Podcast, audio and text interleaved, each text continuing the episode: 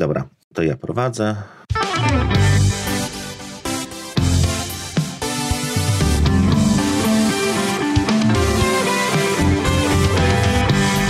Witajcie w 77. odcinku podcastu Kompot. Podcastu, w którym wyciskamy sok z jabłek. W tym wakacyjnym odcinku wita Was Ramek Rychlewski.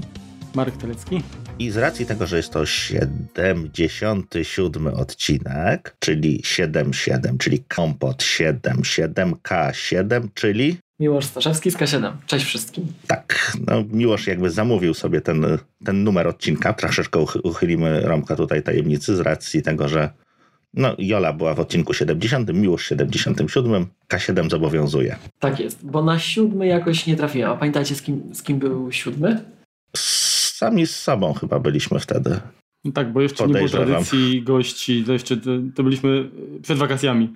Wstydzaliśmy się jeszcze wtedy gościów, A tak, rzeczywiście. Było święto dziękczynienia. więc tak, skoro mamy Miłosza, to pewnie się domyślacie, jaki będzie temat odcinka. Dotykaliśmy już tego kilka razy w kompocie, czyli automatyzacja. Przy czym głównie, tak jak wcześniej, skupialiśmy się na programach third party. Tutaj najczęściej na, na koniku Marka, czyli na Hazelu.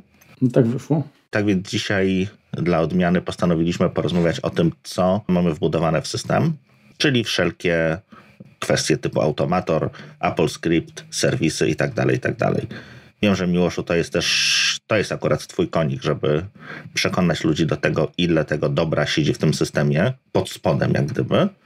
Więc tutaj chcieliśmy cię wypytać w tym, w tym zakresie. Okej, tak, to rzeczywiście jest jeden z tych fragmentów platformy Mac, która moim zdaniem najbardziej błyszczy i jest mnie osobiście najbardziej droga. Dobrze, więc tak może, może zacznijmy od pierwszego pytania, no bo tak spróbujemy się tam pobawić w pytania. Jakie mamy możliwości automatyzacji po prostu out of the box wbudowane w system? Ja tam troszeczkę wymieniłem, ale tego jest, tego jest trochę więcej. Ja zawsze powtarzam, że na Macu tak naprawdę możecie zautomatyzować wszystko. I żeby było śmiesznie, czasem na platformie Mac możecie więcej zrobić z aplikacjami spoza Maca niż na, na oryginalnej platformie, z której te właśnie pochodzą. O, aż tak. Ja między innymi jak, jak pracę magisterską pisałem, to to wykorzystywałem, ale trochę to układając może w kilku zdaniach. Mhm. Mm, macOS to certyfikowany Unix, czyli otrzymujemy całą tę warstwę kojarzoną z systemami Unixowymi na co dzień. Mhm. I to też jest automatyzacja, choć jak my mówimy o automatyzacji w świecie Apple, to co innego nam przychodzi pierwsze do głowy. Przychodzi nam, przychodzi nam mianowicie język AppleScript e, na myśl i wbudowany w system operacyjny mechanizm Apple Events, który to wszystko zasila pod spodem. W oparciu o AppleScript, taką nadbudową, o Apple Events, taką nadbudową nad tym wszystkim jest Automator, którego tutaj też widzę w e, naszych notatkach. I tak naprawdę w dużym, dużym, dużym skrócie to wszystko. Mhm. Tylko jest to bardzo obszerny temat, który ma wiele warstw. Mm. Bo na przykład sam język jest bardzo prosty. Język AppleScript jest bardzo, bardzo, bardzo prosty, bo taki musi być.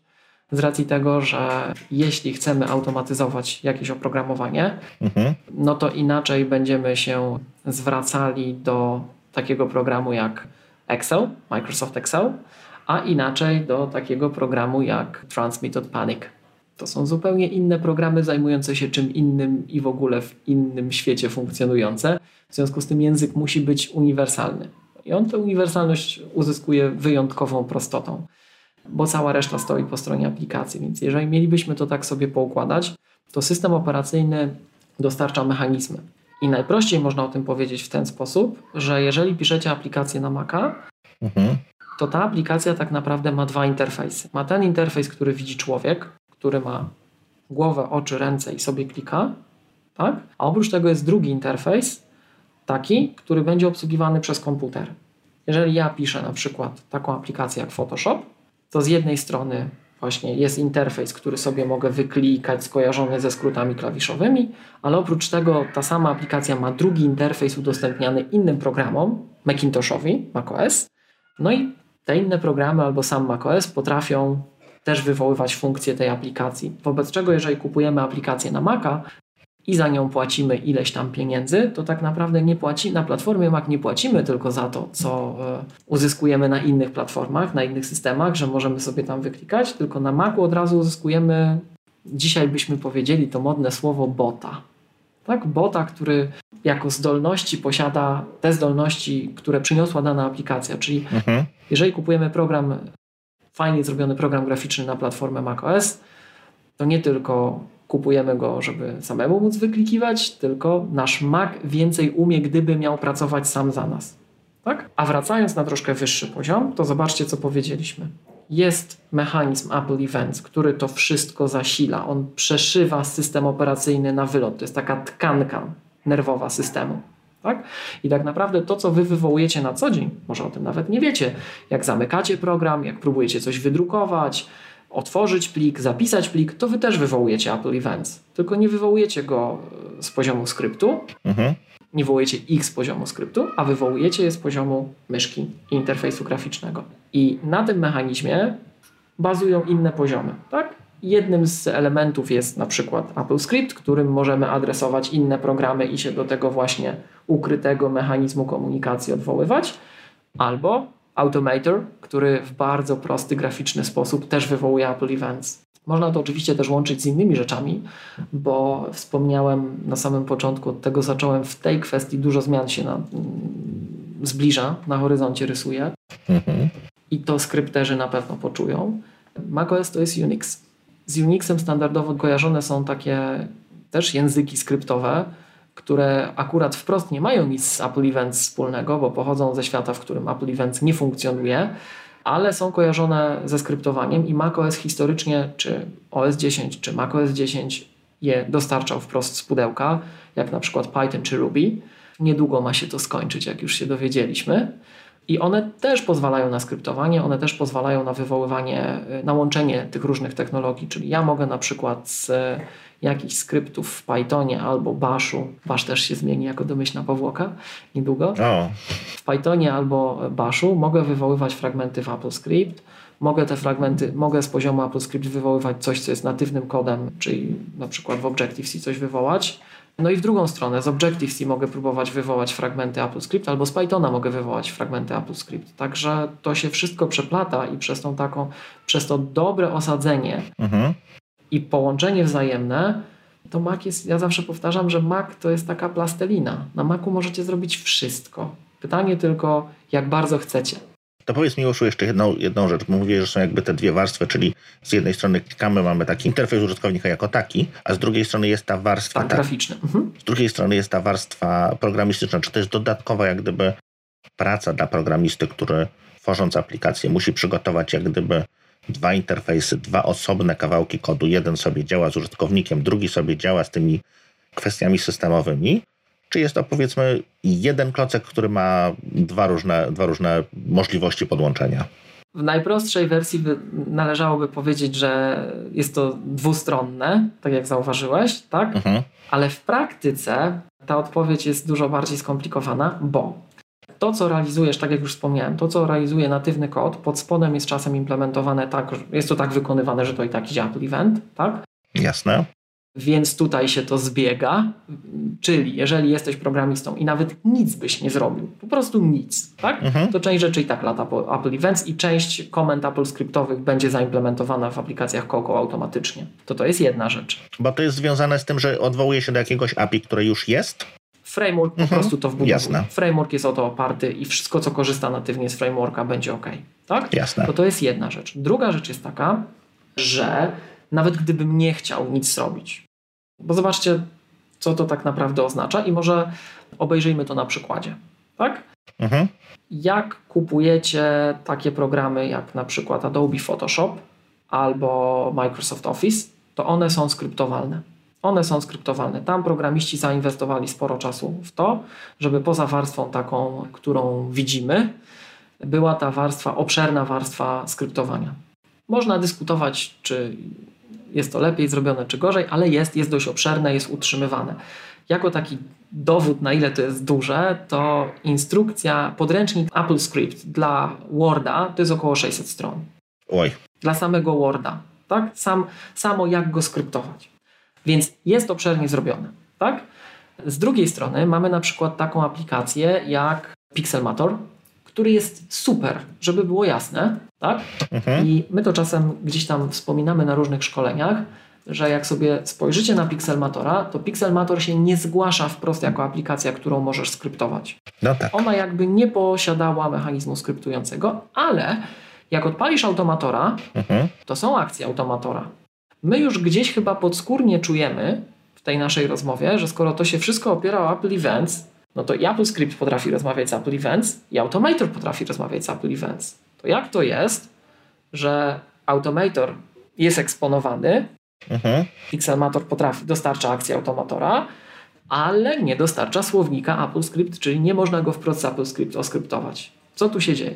Ano dzieje się to, że tak jak intuicyjnie Remek szedłeś w tę stronę, dla programisty to jest jakiś tam dodatkowy wysiłek. Mhm. W zależności od e, specyfiki programu, tego jak bardzo dokładnie chcemy umożliwić, z jaką nazwijmy to w cudzysłowie rozdzielczością chcemy pozwalać dostać się do każdego zakamarka naszej aplikacji, to, to stworzenie możliwości skryptowania może wymagać dość dużo pracy tak? I to jest trochę tak jak z przygotowywaniem narzędzi dla programistów. Pomimo tego, że skryptowanie w wydaniu Apple'owym to jest taki, takie programowanie, nieprogramowanie. Bo AppleScript powstał jako, historycznie powstał jako język, który miał być dla nieprogramistów. Dokładnie. On miał, on miał brzmieć jak naturalne języki. Mhm. I na przykład możemy powiedzieć coś takiego, napisać coś takiego w edytorze AppleScript. Tell Application Finder to get name of every item of desktop. To brzmi jak angielski, Dokładnie. Ale się skompiluje i działa. Tak jak wpiszemy to w edytor AppleScript, to nam zwróci e, nazwy rzeczy, które posiadamy na biurku. Więc brzmi to idealnie jak angielski i taki był zamysł podczas tworzenia AppleScript. W pierwotnych wersjach AppleScript wspier- wspierał cztery języki. To był O, to nie wiedziałem. na pewno angielski, był japoński, chyba hiszpański i chyba niemiecki. Na przestrzeni lat przetrwał tylko angielski, ale były cztery dialekty. Więc Z inną składnią? Chodzi ci o to, czy po, japo- Tak, po japońsku tak. brzmiało jak po japońsku, Jasne. tak po hiszpańsku brzmiało jak po hiszpańsku, tak? Mhm. E, ja tu mogę się, na pewno, ja- japoński był na pewno. Tych dwóch pozostałych No może być francuski, nie, nie pamiętam. hiszpański, Czy, no, bo, tak, to, bo to jest na przykład, powód. tak? Ale na pewno były cztery, bo to pamiętam. I dzisiaj to już są bardziej takie, wiecie, taka archeologia trochę, jako ciekawostka. Już od jakiegoś czasu nie ma tych czterech Mhm. języków. Jest angielski, ale ten angielski naprawdę brzmi jak angielski. I chodziło o to podczas projektowania tej technologii, żeby to była taka welcoming technology. To kojarzycie to określenie Maca, że computer for the rest of us. Żeby używać Maca nie trzeba być informatykiem. Tak. Maca używają ludzie kreatywni, Maca używają ludzie, którzy coś robią. I to ma być maszyna, która nie tylko nie wchodzi w drogę, ale wręcz pomaga ci osiągnąć Twoje cele. Nie musisz być informatykiem. Dlatego to po prostu działa, dlatego Apple pilnuje, żeby było bezpieczne, żeby instalacja i uninstalacja oprogramowania była bardzo intuicyjna, prosta, przejrzysta, żebyś ty, nieważne czy jesteś malarzem, lekarzem, prawnikiem, czy kimkolwiek innym, czy muzykiem, nie przejmował się swoją technologią. Technologia ma być dla ciebie. I cele, które przynosił Apple Script, jak gdyby nawiązywały do tego. To miało być na tyle proste, żeby typowy John Smith, Mhm. nieprzetrenowany przez nikogo, mógł coś takiego stworzyć. To był jeden cel, ale drugi cel, jeżeli on dostanie taki skrypt od kogoś, to żeby nawet jeżeli nie ma o tym pojęcia, spoglądając na ten kod, był w stanie przeczytać, co się dzieje. Nawet jak nie będzie umiał tego napisać, to żeby wiedział, co się dzieje. Co gwarantowało w pewien sposób bezpieczeństwo. No zgadza jak się. ktoś ci przysłał kod i ty go uruchamiałeś na swoim komputerze, to ty wiedziałeś, co się dzieje. Jako ciekawostka, oni to projektowali w latach 80., co najmniej, jak nie wcześniej, jak nie w 70. Także już wtedy myślano także o takich aspektach jak bezpieczeństwo. Tak? W czasach, kiedy powszechna, dostępna dla każdego sieć nawet nam się nie śniła jeszcze, tak? cywilom. I to jest takie właśnie założenie AppleScript, a druga rzecz była taka istotna w tamtych czasach. Zobaczcie, Apple nie chcę powiedzieć jako jedyna, bo nie jako jedyna, ale z racji tego, jak spojrzycie na historię, to już jedna z nielicznych, a mam wrażenie, że jedyna, która zachowała swoją duszę i zachowuje się rynkowo i marketingowo tak samo jak za dawnych lat. Apple to jest jedyna firma, która przetrwała z tych pierwotnych dni, pionierskich dni, kiedy wprowadzano interfejsy graficzne. I kiedy pojawiły się interfejsy graficzne, Mieliśmy dokładnie taką samą historię jak dzisiaj, kiedy wchodzą urządzenia mobilne, wchodzą interfejsy głosowe, wchodzą rozwiązania y, wspierane przez mechanizmy AI, ML i tak dalej. Mhm. Jak wchodził interfejs graficzny, to prawdziwi informatycy w tamtych czasach śmiali się z Macintosha i z rozwiązań posiadających interfejs graficzny, że to jest w ogóle dla przedszkolaków, tak. dla dzieci, to moja pierwsza kolorowanka. To nie jest tak potężne jak narzędzia tekstowe, jak Unix, bo w Unixie ja przecież mogę słynny pipelining stosować. Jedna aplikacja coś zrobi, przekaże wyniki drugiej, druga trzeciej, trzecia czwartej. Tworzyło się w, w Unixach takie ciągi procesowe, tak? Że wykorzystując narzędzia, które przychodziły z platformą, ja mogłem połączyć siedem takich narzędzi i wrzucałem jedno, a na końcu otrzymywałem gotowy produkt. I jak to zrobić w interfejsach graficznych? AppleScript był odpowiedzią na, to, na tę potrzebę, żeby aplikacje graficzne, z których każda mogła być inna, potrafiły się ze sobą komunikować. I to bogactwo możliwości, które aplikacje graficzne przynosiły w stosunku do świata linii poleceń, żeby można było tę potęgę zaprząc i ująć we wspólny mianownik, który dodatkowo będzie łatwy i przystępny dla użytkownika, dla niedoświadczonego użytkownika, który nie jest programistą, ale chciał skorzystać z tego roweru dla intelektu, jak to Steve Jobs określał. Dobrze, to teraz przerwę ci troszkę, żebyś mógł złapać oddech. Pamiętacie w ogóle, y, kiedy zaczęła się w ogóle cała sprawa z y, AppleScriptem? Kiedy on się pojawił? Ja nie. To był system 6 20, bodajże. 26 lat temu, 7.1.1. A byłem blisko, 7.1. Mhm. No, a Automator to już bliżej. Tiger. Tiger, dokładnie. No to czyli ile tam, 14 chyba lat temu. Tak. 15, 14-15 jakoś tak. No tak. Jednak różnica jest 15. między, między tymi, tymi rozwiązaniami. Ja, y, Miłosz, ty, ty jesteś też chyba z obozu Amigi, prawda? Jestem z obozu Amigi, tak. Bu. Pamiętasz Arexa? Pamiętam, tak. Karl Sassenrach, tak? Dokładnie. I generalnie wydaje mi się, że tutaj jest sporo podobieństw między AppleScriptem a tymi rozwiązaniami, no właśnie z platformy konkurencyjnej poniekąd. Mhm. I, I teraz myślę, że też warto dodać, że chyba ta auto, automatyzacja, ona jest jakby na różnych poziomach realizowana, tak? Bo były rozwiązania typu y, na, na, na przykład na Midze ImageFX, który miał własne możliwości skryptowania, tak? Czyli, czyli można było tworzyć kolejki. Zresztą tak samo jak dzisiaj robimy to chociażby w Photoshopie, tak? Jeżeli obrabiamy grafiki, to bez AppleScript po prostu z, korzystając jakby z kolejki czynności, którą udostępnia aplikacja, jesteśmy w stanie wykonać pewne rzeczy. Natomiast ta automatyzacja taka prawdziwa, o której właśnie mówimy, ona polega na tym, że my możemy jakby nawiązać komunikację między różnymi programami i skorzystać właśnie z systemu, ze zdarzeń systemowych, tak?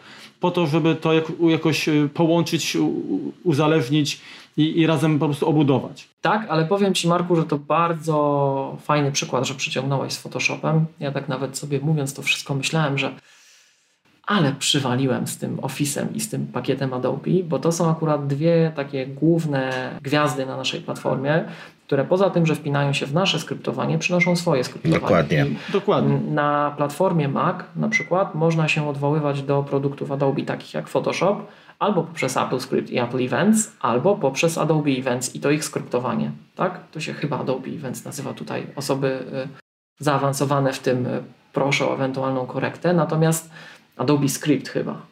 O, może tak. W każdym razie Chyba tak. z kolei Microsoft Office poza, na Macu, poza AppleScript pozwala być skryptowany poprzez Visual Basic for Applications.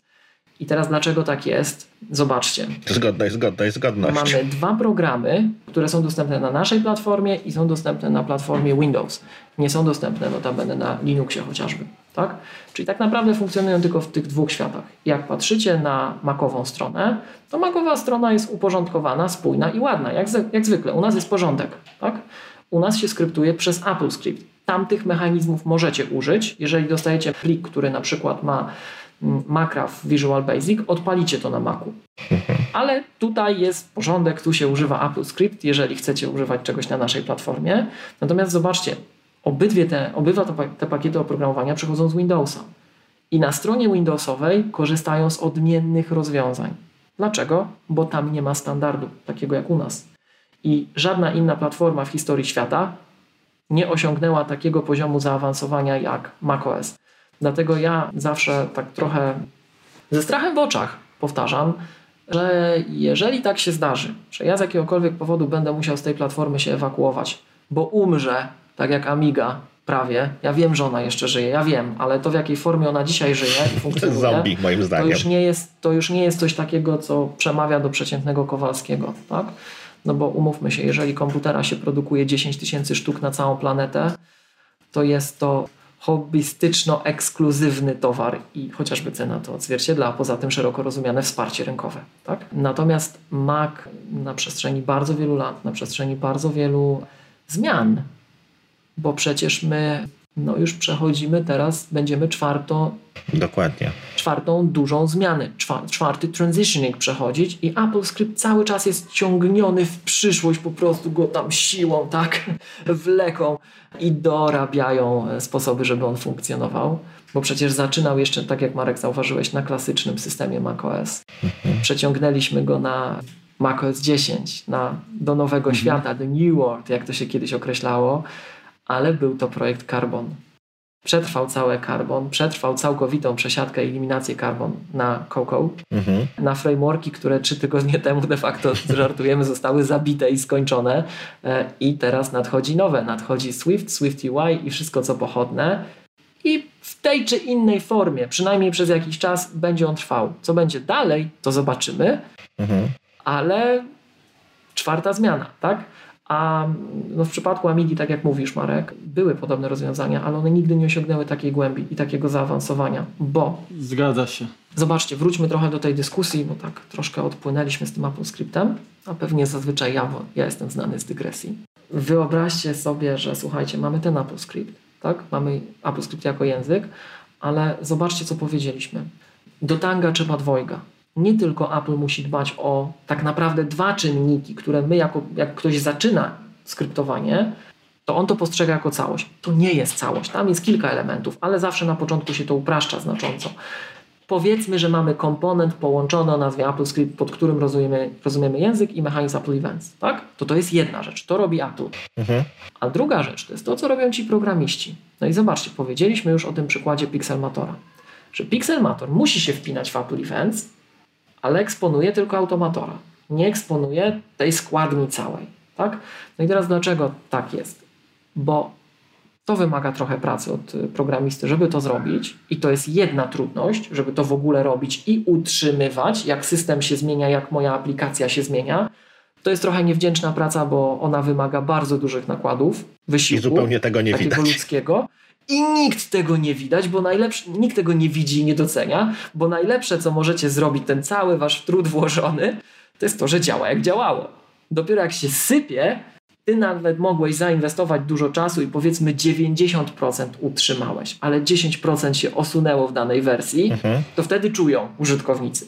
Więc moje prywatne podejrzenie jest takie, że koledzy i koleżanki z Pixelmator Team, czy Pixelmator Team, nie zdecydowali się na udostępnienie słownika AppleScript, bo uważają, że albo nie mają jeszcze ostatecznego pomysłu na niego, żeby ta składnia się nie zmieniała, że jak już coś udostępnimy i ci nasi użytkownicy się nauczą, że ten Pixelmator to ma taką komendę, taką, taką, ona przyjmuje takie, takie, takie parametry, zachowuje się tak i tak, to my tego im nie będziemy zmieniać co pół roku. Jak nam wyjdzie, że program się zmienił, albo w ogóle to, co poprzednio zrobiliśmy, to nie było fajne, to to zmienimy, Mhm. No bo wtedy będą na nas źli i będziemy mieli support burden, opinia nam się popsuje i w ogóle. Natomiast ten automator jest na tyle wysokopoziomowy, na tyle ogólny i na tyle prosty relatywnie, że to jesteśmy w stanie gdzieś tam ukryć, to jest taki troszkę kompromis. Tak? Natomiast rzeczywiście od strony programisty wymaga to jakichś tam nakładów. Dla jednej aplikacji, z racji jej zakresu, możliwości, tego co chce wyeksponować, to będzie więcej, dla innej to będzie mniej, ale jest to osobny nakład pracy. Co notabene, jak kupujecie aplikację w App Store i widzicie, że ona kosztuje 80 zł na przykład albo 100 zł, to jak już pobierzecie, zainstalujecie, odpalicie edytor AppleScript i zauważycie e, możliwości skryptowania, to docencie, że to w zasadzie dwa programy kupiliście pieniądze, nie? że to, czego używacie na przykład myszką, to połowę ceny kosztowało. A Miłosz, a powiedz mi, bo masz na pewno w swoim portfolio no, sporo różnych programów, nie mówię takich nawet sprzedawanych komercyjnie szerszemu gronu, ale pewnie takich na zlecenia. Tak. W wielu takich projektach miałeś y, jakby też jako zadanie zaimplementować AppleScript czy, czy wsparcie dla automatora chociażby? Nie, nie. Rynek jest taki, my w K7 rzeczywiście jesteśmy deweloperami Apple'owymi, jesteśmy także trenerami Apple'owymi, uczymy w Apple'owych centrach y, oficjalne kursy dotyczące programowania na platformę iOS chociażby dostarczamy i no my żyjemy tym natywnym kodem, tak? Ale jak spojrzycie na rynek NMASE, nawet dzisiaj miałem taką wymianę zdań mailową z jednym ze słuchaczy, serdecznie pozdrawiam, to ten rynek jest globalny.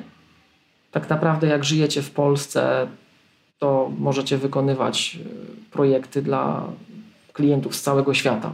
To nie ma znaczenia, że w Polsce funkcjonujecie, tak? Jeżeli tylko władacie biegle językiem angielskim, a trudno mieć programistę, który nie włada tym językiem, jak wszystkie materiały są po angielsku. Zgadza się.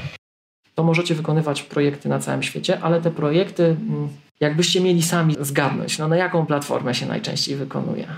Nie do Windowsa. Android na teraz iOS. pewnie. W naszym Na- świecie iOS. W Tak? naszym świecie iOS. I, i, I tak naprawdę ta makowa strona, ja chyba tylko raz byłem w naszym zespole y, angażowany w projekt dla zewnętrznego klienta na Maca. My zawsze żartujemy, że to nasze pra- to, to serce bezpośrednio K7 leży po makowej stronie. Tak? My zaczynaliśmy jako firma od software'u na Maca i, Mhm. i, i kochamy tę platformę. Więc mnie się nie zdarzyło, żeby klient prosił o makowe skryptowanie. Natomiast w naszych aplikacjach było tak, że mm, na przykład aplikacja, która sprawiła, że K7 de facto ruszyło z kopyta, jak gdzieś tam w latach studenckich założyliśmy K7 już Mhm.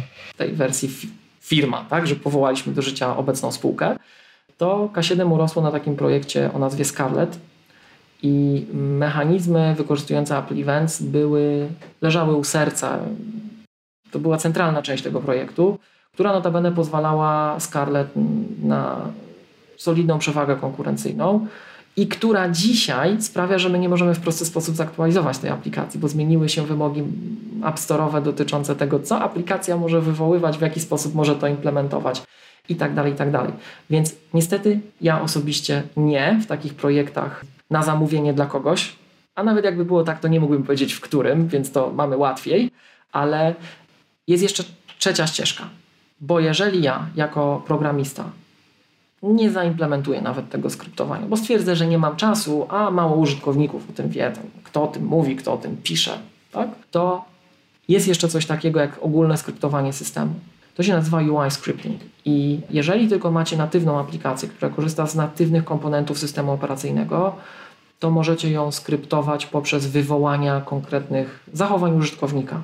Mówiąc krótko, nawet jeżeli moja aplikacja, powiedzmy, jestem współautorem takiej aplikacji faktura do fakturowania i ta aplikacja nie, przynajmniej obecnie, tyle mogę powiedzieć, oficjalnie nie dostarcza mechanizmów skryptujących, Mhm.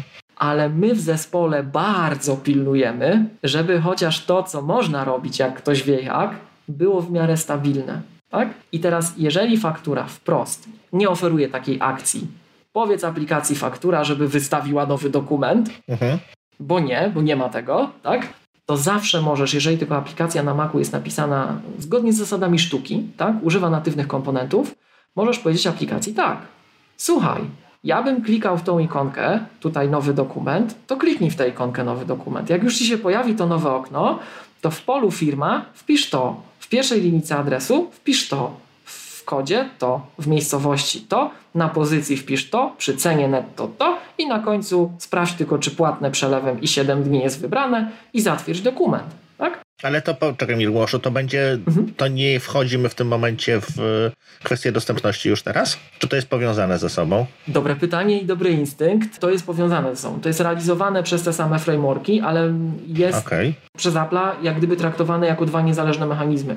To się zbiega pod spodem, ale jest traktowane jako dwa feature'y systemu. Jasne.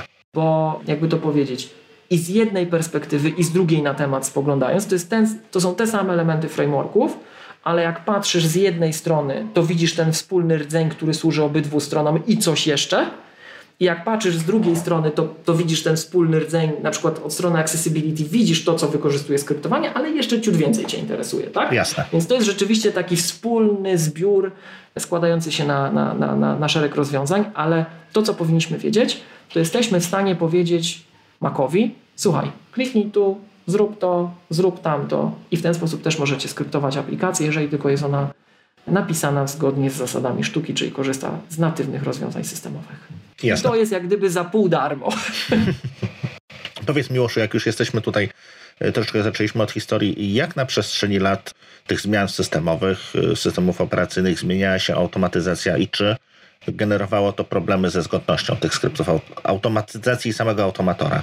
Takie generalnie sami to na pewno czujecie, że musiało. Bo zobaczcie, tu jest bardzo dużo elementów, które na siebie wzajemnie oddziałują. Tak? Bo mogłoby być tak w idealnym świecie, że Apple nic nie zmienia, w każdej wersji macOS jest dokładnie tak samo jak było przez 15-20 lat, tak? A to się wtedy Windows Ale nazywa. zmienia się... E, a, w sensie nie. Załóżmy, już pomijając Windowsa, załóżmy, że mamy ten mechanizm skryptujący idealny, pierwszego dnia był idealny, utrzymujemy go przez 15 wersji. Od, co tam było na początku? Jaguar, Cheetah, tak? Mhm. Od tych pierwotnych kotków jeszcze, tak? Do dzisiejszego Mojave. Wszystko utrzymujemy ładnie, działa tak samo. Od razu zaprojektowaliśmy dobrze, nie trzeba było nic poprawiać, ale zmieniają się aplikacje. I może być tak, że autor Photoshopa coś zmienił. Albo autor faktury, albo autor transmita. Tak? Więc tu są ruszające się elementy. Po drugiej stronie Apple też rusza, system się zmienia. Tak jak mówiliśmy, po drodze już czwarty transitioning od, od wprowadzenia Apple Script. Tak? Także tak, są potrzebne zmiany. Na przestrzeni lat są one gdzieś tam wymagane, przy czym jak mamy trochę szczęścia, to albo ich w ogóle nie ma w naszym przypadku, albo są one niewielkie. Tak? Bo jakbyśmy patrzyli na przestrzeni lat, to rozszerzał się oczywiście i zmieniał zakres tego, co Apple Events oferuje. Zmieniał się język AppleScript jako taki. Były ofero- zmieniały się narzędzia, które służyły do skryptowania.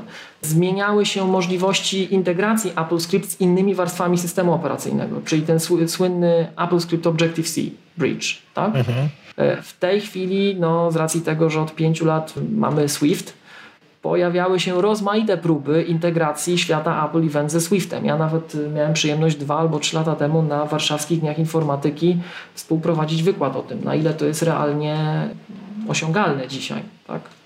Więc to się zmieniało. Zmieniają się oczywiście też aplikacje. Dużo, dużo, dużo zmian na bardzo wielu etapach. Tak? Czasem to były takie zmiany takie najbardziej programistyczne na przykład. Tak? Zmienił się sposób, w jaki język AppleScript interpretuje tekst, bo zmienił się cały podsystem tek obsługi tekstu na przestrzeni lat. Tak? Oryginalny macOS nie miał Unicode. A teraz nie tylko mamy Unicode, ale mamy kilka Unicode'ów, co AppleScript w bardzo jak mamy bardzo specyficzne przypadki, zwykły skrypter tego nie czuje, ale jak mamy bardzo specyficzne przypadki, to skrypter musi wiedzieć, że tam mogą być cztery rodzaje, czy wiele rodzajów tego Unicode. I czasem trzeba wiedzieć, jak to obejść, tak? Czy złożyć ze sobą. Ale to już są takie bardzo finezyjne rzeczy, to jak ktoś zaczyna, to go to w ogóle nie interesuje. Natomiast tak, gdybyście się uczyli skryptowania 20 lat temu, tak? To się trochę zmieniło. Podstawowy zakres na pewno by działał, ale trochę by się zmieniło. Natomiast tak naprawdę większość użytkowników takich zwykłych, nie takich osób, które biorą pieniądze za pisanie skryptów, tak?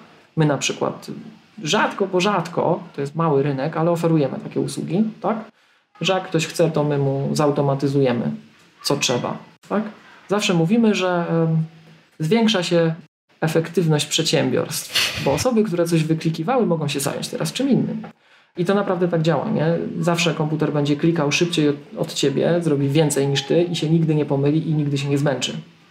A jak spojrzymy na to tak, to ta cena Maca, choćby kosztował i 30 tysięcy, tak? To się To zwróci. na samych, na samych składkach i minimalnym wynagrodzeniu bardzo szybko się zwraca.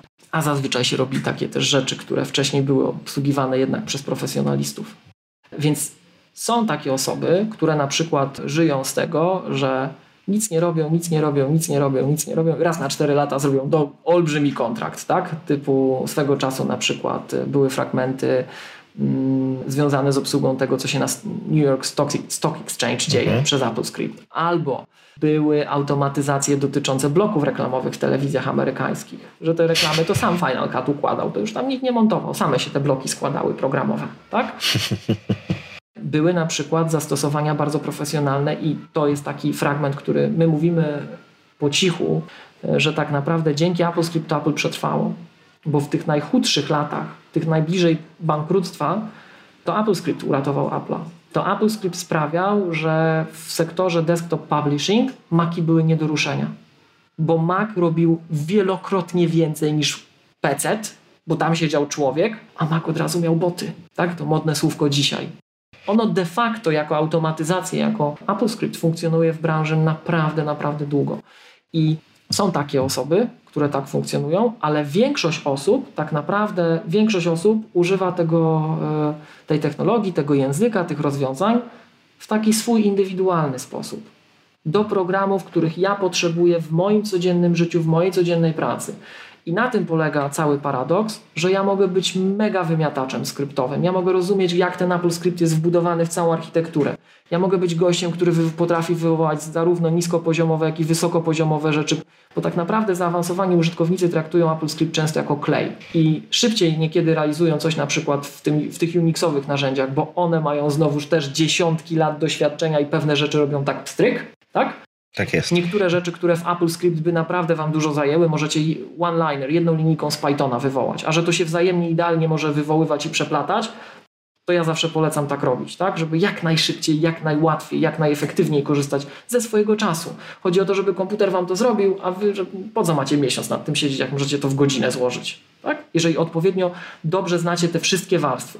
Więc możecie być bardzo zaawansowanym gościem, który kojarzy Unixa, kojarzy AppleScript, wie jak Apple Events jest zrobiony, zna te wszystkie intricacies, te zawiłości AppleScript, wie jak on się zmieniał, widzi, że jak mu się typy danych nie zgadzają, to wie dlaczego, tak? Jak już mu wszystkiego brakuje, to sobie sięgnie rączką wysoko w AppleScript Objectives i coś wywoła natywnie we frameworku, w kołką coś wywoła, tak? To się czasem przydaje, jak trzeba wywołać coś tysiąc razy szybciej, tak? Bo AppleScript będzie coś robił po kolei, po kolei, po kolei, ale można poprosić e, natywnie kołką, żeby mi tu zrobiło jakiś NS y, Mutable Array i niech tam przeleci, szybko zrobi, to będzie tysiąc razy szybsze na przykład na tym samym sprzęcie. Tak? Jeżeli mam do obrobienia 50 tysięcy plików czy 500 tysięcy pozycji, to natywny kod zrobi to naprawdę 100 razy szybciej niż AppleScript, ale ja mogę go o to poprosić, tak? Więc możecie mieć gościa, który jest bardzo, bardzo, bardzo, bardzo, bardzo zaawansowany, tak?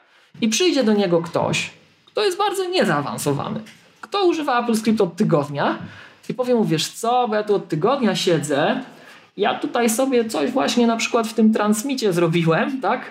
I weź mi pomóż. I wtedy ten wielki wymiatacz, który ma lata doświadczenia, będzie nad tym pół dnia siedział, bo on z tym programem nie pracuje. No tak. Więc to jest taki tricky moment. Mioszu, a, a teraz powiedz tak, bo w sumie cała nasza trójka jakieś tam doświadczenie ma z Macami i też sobie staramy ułatwiać pracę ale zdecydowanie jeżeli chodzi o AppleScript i Automatora pewnie masz największe z, z, z nas trzech. Na pewno. Po, i, I powiedz, tak przybliż nam również, ale przede wszystkim słuchaczom, jaki potrzebny jest jakby nakład pracy ze strony użytkownika, żeby jakąkolwiek pracę na Macu sobie usprawnić, zautomatyzować? Tak jakby od czego zacząć może, o.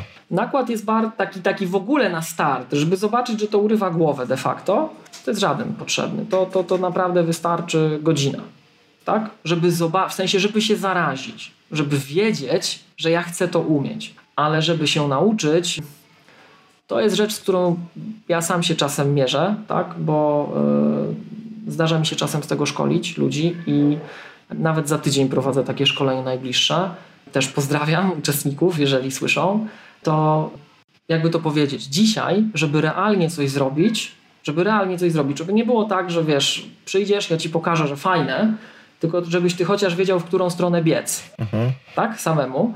I żeby, żebyś czuł, że ty wiesz chociaż, w którą stronę sięgać, jeżeli chcesz różne rzeczy łączyć. Bo prawdziwa rakieta się zaczyna wtedy, nie jak ja robię coś tylko w Photoshopie, tylko ja, jak ja sobie robię kolejkę, która na przykład, taka rzecz, którą ja czasem pokazuję, takie demo, tak?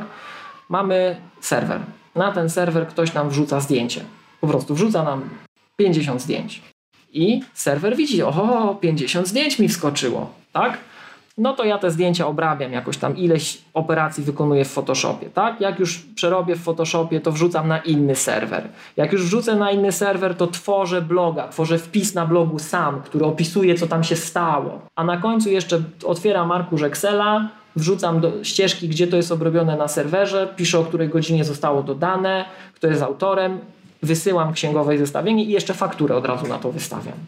Tak? Jak łączę różne rzeczy. Tak jakbym był użytkownikiem, bo zobaczcie, że jako zwykli użytkownicy bardzo często łączycie mm, na przykład właśnie tego Photoshopa i tego Transmita. Obrabiacie mhm. zdjęcia i wrzucacie je na serwer, tak? I jeszcze może coś robicie przez jakiegoś Mars Edita i wrzucacie to na bloga. Także i tego się w prosty sposób, tak żeby użytkownik rozumiał, ja przynajmniej jestem zwolennikiem takiego podejścia, jak się czegoś uczymy, tak? Że szczegóły po pierwsze, szczegóły będą zawsze, szczegóły się będą zmieniać i szczegółów jest, no, mówiłem Wam, skryptowanie Worda 600 stron, tak? skryptowanie Excela kolejne 600 stron. Już macie 1200 z dwóch aplikacji. W ogóle nic nie wiemy o języku, widzimy jak skryptować ten program. Tak?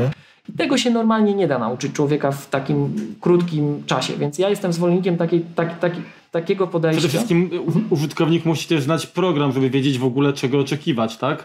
Tak, tak, tak, no. ale na ogół, na ogół jak już chce coś zautomatyzować, to wie co chce, tak? Ale mm, chociaż czasem czytając opis tych tak zwanych słowników AppleScript, mhm. jesteśmy w stanie rzeczywiście lepiej poznać sam program. Oho, że to takie fajne, to nie wiedziałem, a gdzie by ja to wyklikał, tak? Więc e, ja jestem zwolennikiem takiego podejścia na zasadzie takiej trochę mapy drogowej. Jeżeli mamy mało czasu, to trzeba zacząć od podstaw. Pokazać użytkownikowi z lotu ptaka, co gdzie jest, mhm.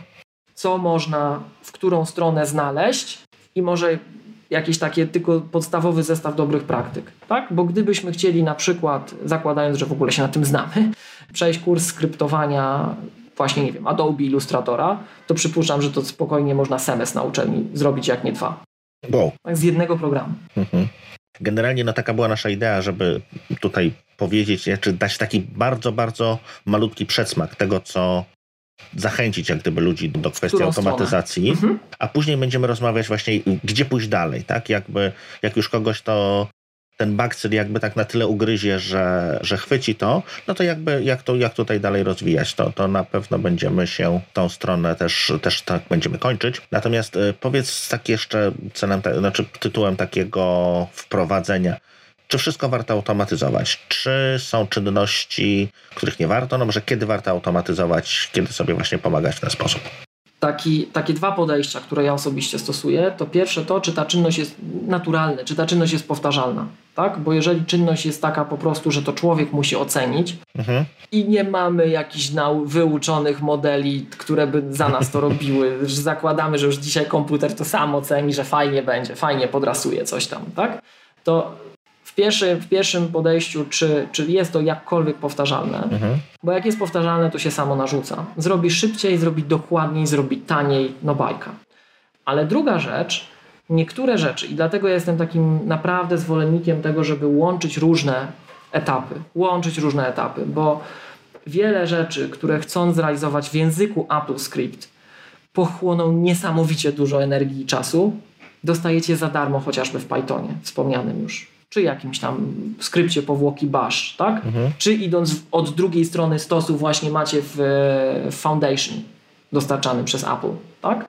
Więc ja jestem zwolennikiem tego, żeby znać szeroko środowisko, bo wtedy zahaczamy o kolejny aspekt tego pytania tutaj, Remek, Twojego. Ja osobiście zawsze patrzę, czy warto coś automatyzować w taki sposób. Złośliwi mówią, że ja to na pieniądze przeliczam. Jeżeli czynność trwa 4 godziny, a ja będę 5 godzin pisał skrypt mhm. i nie mam szans podejrzewać, że to mi się przydarzy drugi raz, to się opłaca czy nie. No nie. Albo nawet jak mi się wydaje, że to będzie dwie godziny trwało, bo to, to zawsze się programistom tak wydaje, tak? a czynność tak na oko trwa 4 godziny, to czy się opłaca? Nie. A wiesz, jak to jest z informatykiem? To trzeba liczyć, jeżeli informatyk mówić, ile coś potrwa? Pewnie mi zaraz podasz, że tam trzeba przemnożyć i jeszcze coś dodać. Trzeba pomnożyć razy dwa i zmienić jednostkę na wyższą. No, no Jeżeli tak, nie tak. tydzień, to miesiąc, tak? Jeżeli miesiąc, to stara, stara prawda mówi, że 80% jakichś czynności, które mam do zrobienia, zajmuje 80% czasu i pozostałe 20% kolejne 80% czasu. Tak, tak, tak, tak. Zgadza się. To swoją drogą, słuchajcie, tak przy okazji jeszcze jedno spostrzeżenie, bo mm, ja mam takie wrażenie, że w naszym środowisku, szczególnie w Polsce, my jesteśmy tymi latecomers to the party, My należymy do tej grupy państw, gdzie ludzie często kojarzą Apple'a bardziej przez iPhone'a niż przez Maca, co pokazuje, tak. kiedy się marka upowszechniła. Z przyczyn wiadomych oczywiście. Tak? To ten rynek, mam wrażenie, jest u nas bardzo niezaadresowany.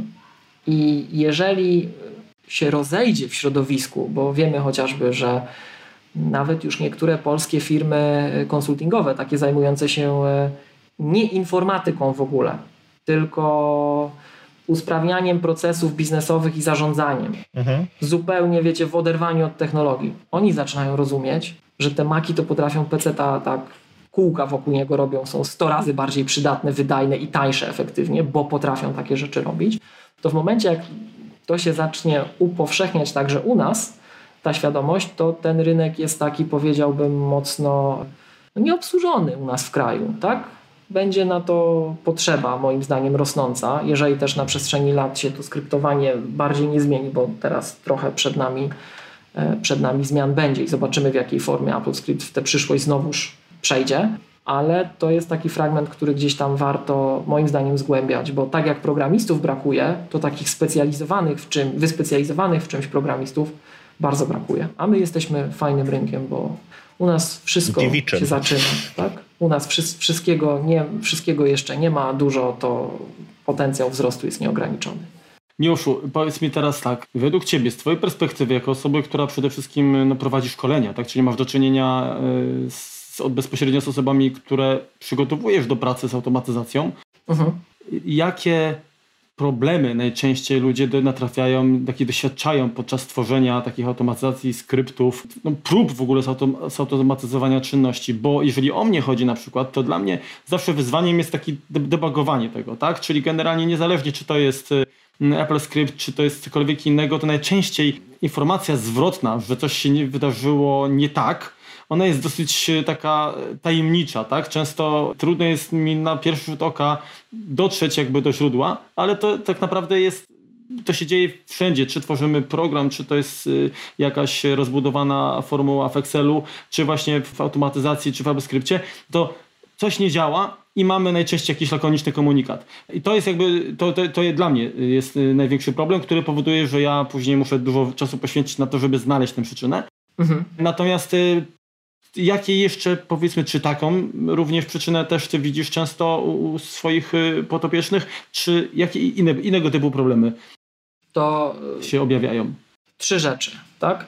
Relatywnie spośród tych szkoleń, które K7 dostarcza, takie, które ja widzę siłą rzeczy, bo nawet jak ja tego nie prowadzę, to ktoś od nas z zespołu, mhm do tych szkoleń dotyczących AppleScript i automatyzacji, bo my już nawet ostatnio wprost mówimy, że my nie chcemy prowadzić szkoleń takich AppleScript, bo to jest za mało. To musi być szkolenie, które dotyczy automatyzacji systemu, tym bardziej, że powolutku, powolutku to też się zmienia, ale mm, to rzucę tylko hasłowo, jak będziecie chcieli, to pociągniemy to dalej. Mhm. Zaczyna się robić ciekawie i zaczynało się robić, a to się jeszcze mocno teraz zmienia, jeśli chodzi o automatyzację iOS, a to jest wiodąca platforma jeśli chodzi o popularność, tak? Więc moim zdaniem takie szkolenia AppleScript jako AppleScript y, samo, stricte, to, to w ogóle to trzeba to rozszerzyć. Dwa, że po prostu tych szkoleń z automatyzacji platform uważam, że jest najmniej, najmniej. I teraz, żeby to też tak trochę pokazać, to tak jak wspomniałem, ja jestem także certyfikowanym trenerem Apple, co znaczy, że dostarczam szkolenia w centrach Apple, według scenariusza Apple. Ja jestem trenerem, którego Apple przeszkoliło, prowadzę szkolenia oficjalne Apple, tak? Mhm. I Apple w tej chwili w swoim katalogu szkoleń nie ma szkoleń z automatyzacji. Ma szkolenia e, techniczne dotyczące obsługi platformy Mac na przykład i utrzymania, ma szkolenie dotyczące wdrożeń platform Apple, ma szkolenie dotyczące programowania w języku Swift, ale nie ma automatyzacji. Był taki czas romantyczny ileś lat temu, że te fragmenty automatyzacji były włączone w podstawowy kurs dotyczący utrzymania i wsparcia platformy Mac. Ale w tej chwili już tego nie ma w tym, w tym kursie, w jego obecnej wersji, przynajmniej na etapie Mojave. Tak? Więc y, to też pokazuje pewne rzeczy, bo to, co robi Apple, to jest program taki sam globalnie. Jeżeli Apple tworzy jakiś kurs, to on jest tak samo prowadzony, to samo się dzieje w Polsce, to samo się dzieje w Stanach, to samo się dzieje w Japonii, w Serbii, gdzie byśmy do tego kursu nie podeszli. Jasne. Tak? I takich kursów nie ma. My jako szkolenia takie dotyczące automatyzacji to dostarczamy albo po prostu jako K7, albo wiecie też doskonale, pewnie część słuchaczy to kojarzy, że z Michałem Masłowskim współprowadzę taki podcast o nazwie Maggatka i Maggatka też organizuje szkolenia z Apple Script, które gdzieś tam się no, czasem odbywają, tak? Ale tych szkoleń jest rzeczywiście najmniej, absolutnie najmniej i w skali naszego rynku i paradoksalnie ja miałem znacznie więcej, tak historycznie, e, odkąd powiedzmy obecna spółka K7 istnieje, więcej miałem prac związanych z tym, że ktoś przyszedł, bo miał rozwiązanie z AppleScript i to zdarzały, słuchajcie, mi się takie historie, że ktoś mówił, że na przykład nie mogąc znaleźć nikogo w Polsce i widząc, że specjaliści, którzy wiadomo, że się w tym orientują z Europy Zachodniej są zajęci, to pisał, zlecał napisanie automatyzacji komuś z Australii. Polski podmiot, jak gdyby Australijczyków wynajmował. To już się dalej nie da. I później po jakimś czasie ja ten skrypt dalej rozwijałem albo utrzymywałem, zmiany wprowadzałem w związku ze zmianami w oprogramowaniu, z którego korzystali. Tak? Więc ja osobiście miałem więcej tego typu prac w Polsce mhm. niż e, szkoleń i wszystkich uczestników tych szkoleń. I te szkolenia, które się odbywały dotychczas, to były zawsze bez wyjątku szkolenia e, takie początkujące. Nikt mnie nigdy nie zapytał o zaawansowany AppleScript. Tak? O, bo zaawansowany AppleScript to jest tak naprawdę najbardziej zaawansowany i to jest już łączenie z natywnym oprogramowaniem. To jest AppleScript Objective-C chociażby, mhm. tak? który teraz też będzie się zmieniał. I tak do tego podchodząc, to jeszcze trzeba wziąć poprawkę, jak to jest organizowane. Jeżeli to robi K7 i są to kursy jakieś korporacyjne, to tutaj mamy taką swobodę, że my to możemy zrobić i w tygodniu, bo to często pracodawca płaci i to ci ludzie są w pracy. Nie ma sprawy, to jest w tygodniu. Na pewno tak? jasne. Możemy też zrobić w weekend, jeżeli jest taka potrzeba i okazja. Natomiast na przykład jak są kursy Maggatki, to te szkolenia Maggatki no siłą rzeczy są takie nie firmowe, chociaż zdarzyło się mag ekipie Maggatki w firmie też prowadzić szkolenie, ale raczej to są kursy, które organizujemy weekendowo dla różnych naszych słuchaczy, którzy przyjeżdżają, tak? I wtedy co byśmy nie zrobili, jesteśmy ograniczeni do tych dwóch dni i chociażby na przykład po ostatnim szkoleniu, gdzie my czasem widzimy, co się wydarzy. Nie zawsze możemy powiedzieć, co się wydarzy, ale widzimy. No tak. I staramy się gdzieś to wpleść, tak? To ja po ostatnim takim szkoleniu jestem absolutnie przekonany, że y, no, to nie może być dwa razy po 8 godzin. Jak mamy tylko możliwość, to co najmniej dwa razy po 10 bo jest dużo, dużo, dużo, dużo materiału, tak? Ale jest to materiał taki, taki rzeczywiście wstępny. Czyli uczymy tych podstaw. Jak jest system zbudowany, co możesz zrobić, jak, po jakie najlepsze narzędzia sięgnąć, mhm. gdzie szukać dalszej wiedzy, ale robimy to niestety, niestety, bardzo punktowo często. I w zależności od grupy, na jednym albo na drugim e, większy nacisk kładziemy. Jasne. A jeszcze, jeszcze tylko kończąc, okay. może, może tylko, bo, bo tutaj była druga część tego pytania odnośnie debugowania, tak? No nie wszędzie mamy instruments i, i e, tak jak właśnie no, dla natywnych deweloperów Apple dostarcza samo super narzędzia, first party umożliwiające debugowanie, o tyle narzędzie AppleScript, które, edytor AppleScript, który jest dostarczany w systemie, to jest naprawdę bardzo podstawowe narzędzie. Bardzo, bardzo, bardzo podstawowe narzędzie.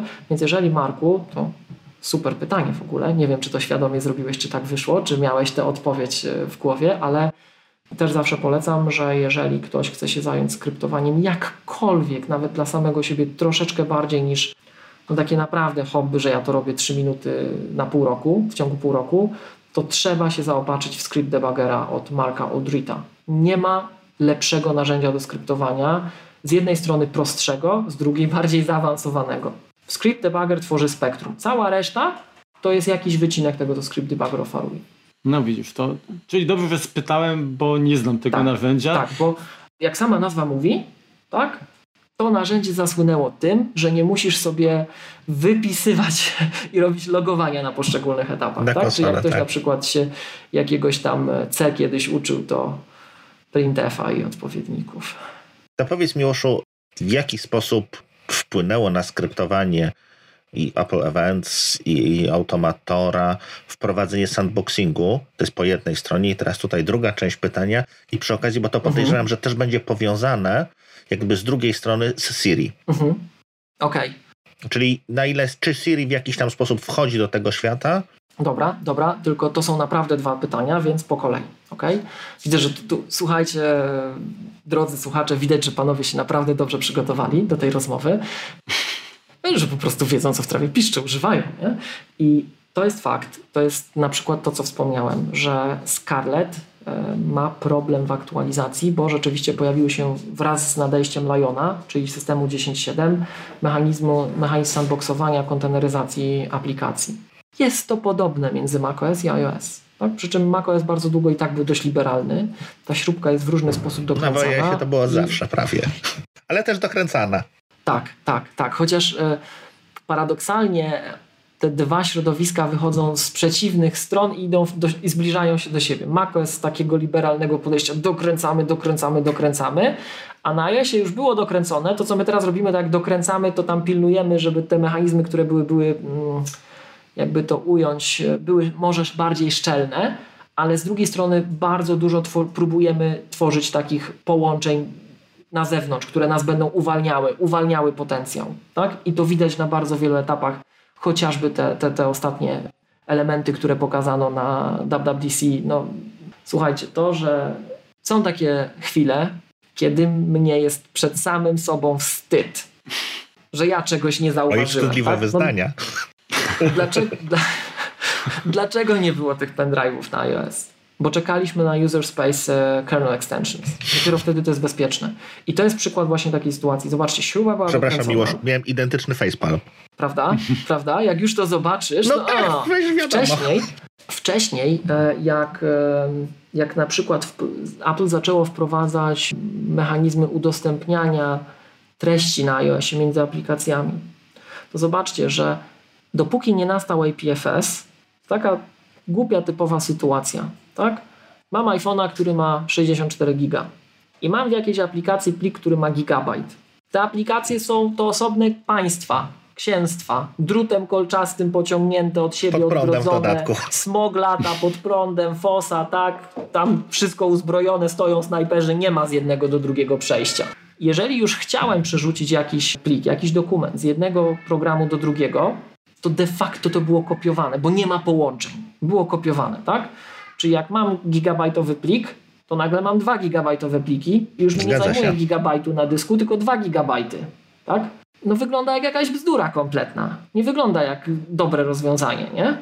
I odpowiedź nadeszła w końcu z APFS, bo na APFS, pomimo tego, że niby masz dwa pliki, to nie zajmuje dwa razy więcej miejsca. I możemy mhm. mieć to przestrzeżone, w ogóle mierzą goście, snajperzy stoją, jest bezpiecznie, ale nie zajmuje dwóch, dwa razy więcej przestrzeni. Tak? Więc tego typu mechanizmy gdzieś tam widać. No i właśnie iOS to tak w drugą stronę. My tam wyciągamy do góry, w końcu będzie można sięgać, rozmawiać, tak? Będziemy przerzucać nad tymi zbrojeniami jakieś wiadomości chociażby, różne rzeczy, tam komunikacja się będzie odbywać, tak? Ale wracając do tej konteneryzacji, to rzeczywiście tak jest, że no właśnie, Scarlet. Aplikacja, która korzysta z mechanizmów e, Apple Events, wrzucona na App Store, nie może być e, w łatwy sposób zaktualizowana. To jeden fragment tego, o czym mówimy. Drugi inny przykład. Od 10.8, od Mountain Lion, Apple zaczęło wprowadzać API Level Restrictions, czyli ograniczenia w dostępie do poszczególnych fragmentów systemu przez wzgląd na prywatność. Tak? Te słynne pytania czy przy włączaniu aplikacji, czy chcesz zezwolić na dostęp do kontaktów, czy chcesz zezwolić na dostęp do mhm. lokacji. Tak? Zobaczcie, że każdy, każdy ostatni update duży systemu i to robił i Mojave, i High Sierra, dokręca śrubę. Tak? I teraz Catalina będzie też już, to jest publicznie znany fakt, coraz dokładniej, coraz głębiej, coraz bardziej tak finezyjnie trzeba prosić o pewne rzeczy. I w ostatnich latach ja pozwolisz Remku, że to potraktuję trochę jak mhm. rozszerzenie mechanizmu konteneryzacji. Choć jakbyśmy w opisy spoglądali, to to różnie można traktować, tak wiecie, tam w tej ich, e, w tej No zależy gdzie się ten słupek, czy będzie piętro ale niżej, czy piętro do, wyżej, ale tak właściwie to jest... Ale to, to wyrasta jedno z drugiego, tak? To to w ostatnich czasach bardzo, bardzo, bardzo, bardzo, bardzo mocno też tutaj zmienia i chociażby jeżeli macie jakieś skrypty, tak, to trzeba czy z jednej strony zezwolić na pełen dostęp do dysku od y, Mojave, czy na przykład na sterowanie po prostu, czyli na Apple Events jednej aplikacji do drugiej. Tak? W ogóle teraz skryptowanie jest jako osobny, auto, mechanizmy automatyzacji są jako osobne pole w tych API Level Restriction Preferences, tak? Że, że, że czy aplikacja na przykład, no nie wiem, czy aplikacja mail może sterować aplikacją Finder? Pozwolisz czy nie? Mhm. Tak, tak, tak, że tak, dochodzą tego typu rzeczy. Ale przyznam szczerze, że Mojave, który wprowadzał mm, chyba naj, takie największe, najbardziej radykalne zmiany na przestrzeni ostatnich lat, ja byłem przerażony, jak widziałem, co się na betach działo. Jak widziałem, co też ludzie w środowisku ci najmocniejsi wypisują, z czym się mierzą, to od momentu, jak widzieliśmy pierwsze bety deweloperskie, do momentu, jak wyszła wersja publiczna, poskładali, działa. Trzeba było dwa przytyczki zaznaczyć i działa. Sam nie mogłem w to uwierzyć, że to jest możliwe, ale działa. Jest bezpieczne, nie ma już takiego ryzyka, że ktoś wam przyśle skrypt i, i on wam powie, że ten skrypt to w zasadzie ten skrypt, to on ci tutaj bierze z iPhoto to zdjęcie i coś tu robi, a tak naprawdę to jeszcze odpala nie wiedzieć po co maila, odpala Safari, coś tam dłubie, to teraz się o tym dowiesz. Bo skrypt przy odpaleniu ci powie, że ten skrypt będzie chciał dostęp do tego, tego, tego, tego, tego, tego. Pozwól zabroń, tak? Swoją drogą, zobaczcie tak naprawdę ile się przez lata zmienił sposób pracy, wykorzystania w ogóle komputera, tak? Jeżeli chodzi powiedzmy o dodanie obsługi wielu użytkowników, to był bodajże system chyba macOS 8. Y, nie pamiętam dokładnie, ale to są te, te, gdzieś te, te, te czasy. A teraz mamy już tak zaawansowaną kontrolę na poziomie aplikacji, na poziomie jakby zasobów aplikacji, tak? Ten cały sandboxing, to wszystko, ten poziom bezpieczeństwa jest już totalnie, to jest, to jest zupełnie inny wymiar. No ale wiesz, no internet to troszeczkę wymusił, tak? Że w Tak, tym momencie tak. już nie mamy teraz... To jest zmiana otoczenia. Wcześniej to było w ten sposób, że jakby blokowało cię głównie to, że, że miałeś klucz do tego pokoju, gdzie stoi ten komputer, tak? Mhm. Bezpieczeństwo było zapewniane na warstwie fizycznej, tak? I w tym momencie tak naprawdę no, nie potrzebowaliśmy kontu użytkownika, tak? No bo portier, jeśli wydawał cię klucz, on cię, on cię weryfikował. No właśnie, a teraz problem jest taki, że tak naprawdę to, to okno na świat jest nam niezbędne do funkcjonowania, a z drugiej strony jest tym y, najbardziej wrażliwym elementem, przez który możemy sobie zrobić kuku, nie? Tak, paradoks, paradoks. No, nie pozostaje nic, jak tylko się z wami zgodzić, no bo z jednej strony, tak jak mówicie, to, to po prostu otoczenie się zmieniło, a z drugiej strony, tak jak zauważyłeś, Marku, żeby realnie funkcjonować w społeczeństwie, musisz mieć te narzędzia, a z drugiej strony one potencjalnie stanowią taki najłatwiejszy sposób Miecz zrobienia nie? ci kuku. dokładnie, dokładnie tak. I, I tak jak zobacz, tak jak Remek zauważył, że kiedyś problemem był dostęp do, fizyczny do sprzętu, a dzisiaj problemem jest to, że my trochę na innym poziomie niż skryptowanie, ale to, to jest też wi- widoczne w ewolucji platformy Mac i to zarówno sprzętowej, jak i software'owej. My nie ufamy sprzętowi Zgadza się. sprzęt może być wrogi, na którym się uruchamiasz, tak? I co tu Mhm. począć? Także tak, wielo, wielo, wielowarstwowa rozgrywka. Kolejna rzecz odnośnie tego Siri. Nasi słuchacze, przypuszczam, doskonale o tym wiedzą, że niestety od jakiegoś czasu w Apple nie pracuje już Sal Sogoyan, czyli Mr. Apple Script, menedżer projektu Apple Script wewnątrz Apple. W zasadzie przez większość czasu istnienia tego, tego, tego, tego, tego działu.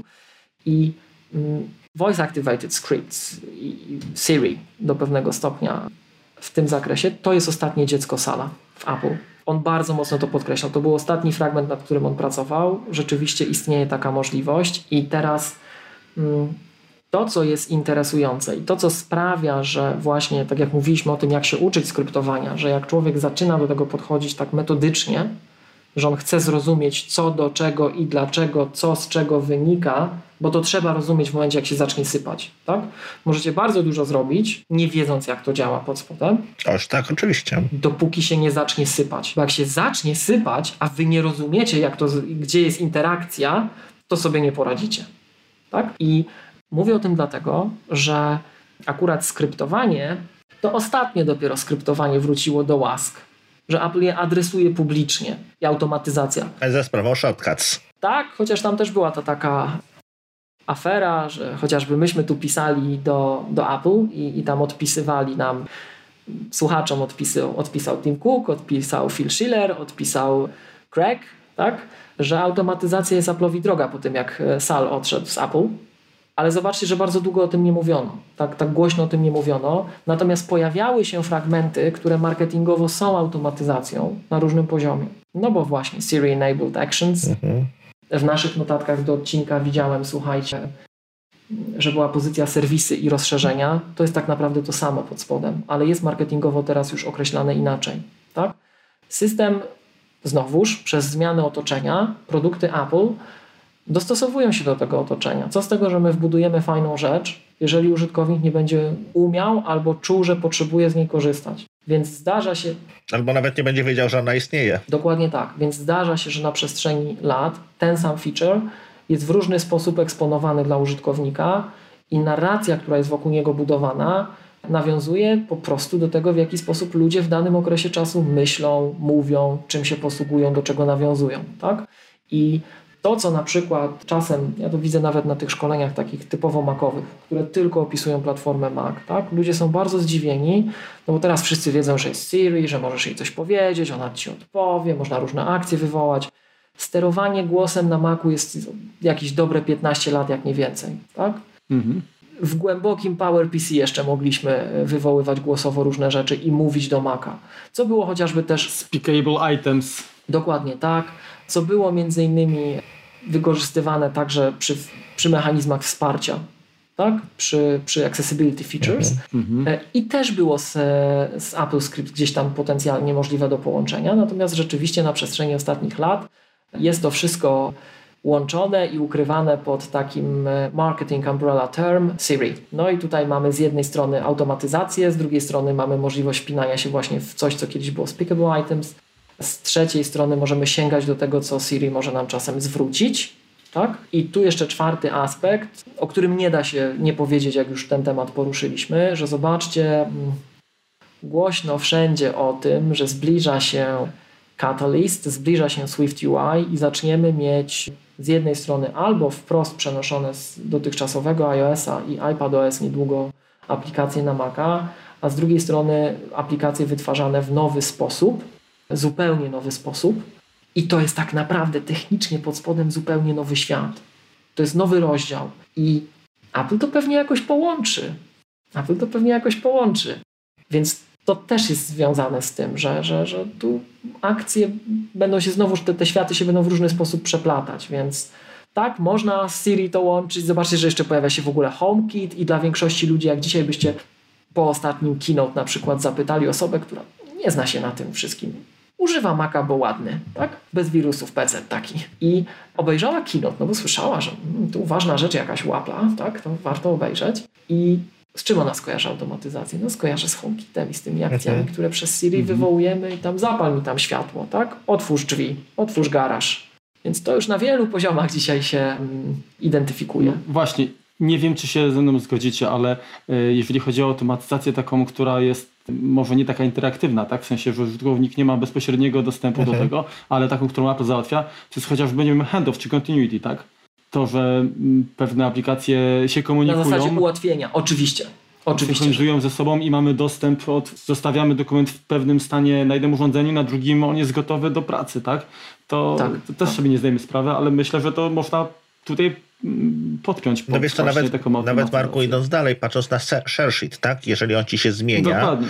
w zależności od tego, czego używasz, no to też są jakieś tam no, ułatwia ci to pracę, więc w jakiś tam sposób może nie automatyzuje per se, natomiast yy, przyspiesza. Mhm. Wyciąga rękę do użytkownika, zgadza się, zgadza się. To taka jedna, zobaczcie, na przykład ja tego sam dawno nie robiłem, ale się tym bawiłem swego czasu. Jedna z najbardziej niedocenianych funkcji macOS.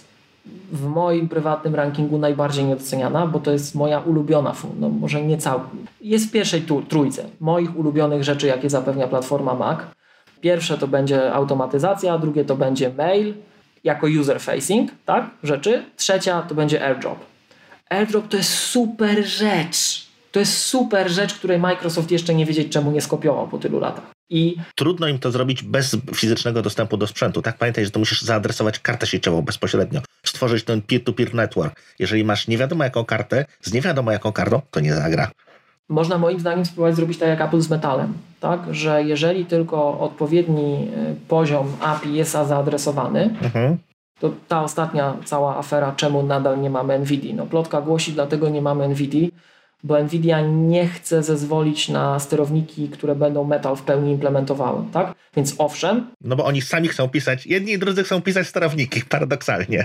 Tak jest, tak jest. I może tak być, że oczywiście pewien subset, pewien podzbiór y, urządzeń mógłby tylko airdropa, odpowiednika airdropa tam używać, no ale trzeba stworzyć odpowiednie API i chcieć to zrobić i widzieć w tym wartość. Tak? Natomiast na naszej platformie to jest super rzecz, mega fajna rzecz i na przykład jak była wprowadzona, od razu bardzo szybko to zintegrowano z AppleScript. Że w, w zależności od tego, czy dostajesz od kogoś airdropa na urządzenie, to możesz odpowiednie akcje podejmować, tak? Jak coś na przykład dostanę, widzę, że dostaję plik od Remka i to jest Excel, to od razu go tam otwórz, zrób coś z nim i dalej, tak? I wyślij mailem, na przykład do kogoś, z kim współpracujemy. Super rzecz, tak? Więc takich, takich fragmentów jest dość dużo. system jest obszerny, coraz bardziej. Okej, okay. teraz y, miało się jeszcze takie pytanie do Ciebie, bo jesteś bardzo mocno głęboko zakorzeniony właśnie w tych typowo mm, wbudowanych tak, usługach. Tak. Właśnie jak automator AppleScript, ale czy używasz jakiejś aplikacji firmy trzecich do automatyzacji? I jeżeli tak, to dlaczego? No i co to generalnie jest? Używam dwóch z gwiazdką. Dwóch, bez których nie mogę żyć, to jest wspomniany już Script Debugger i UI Browser.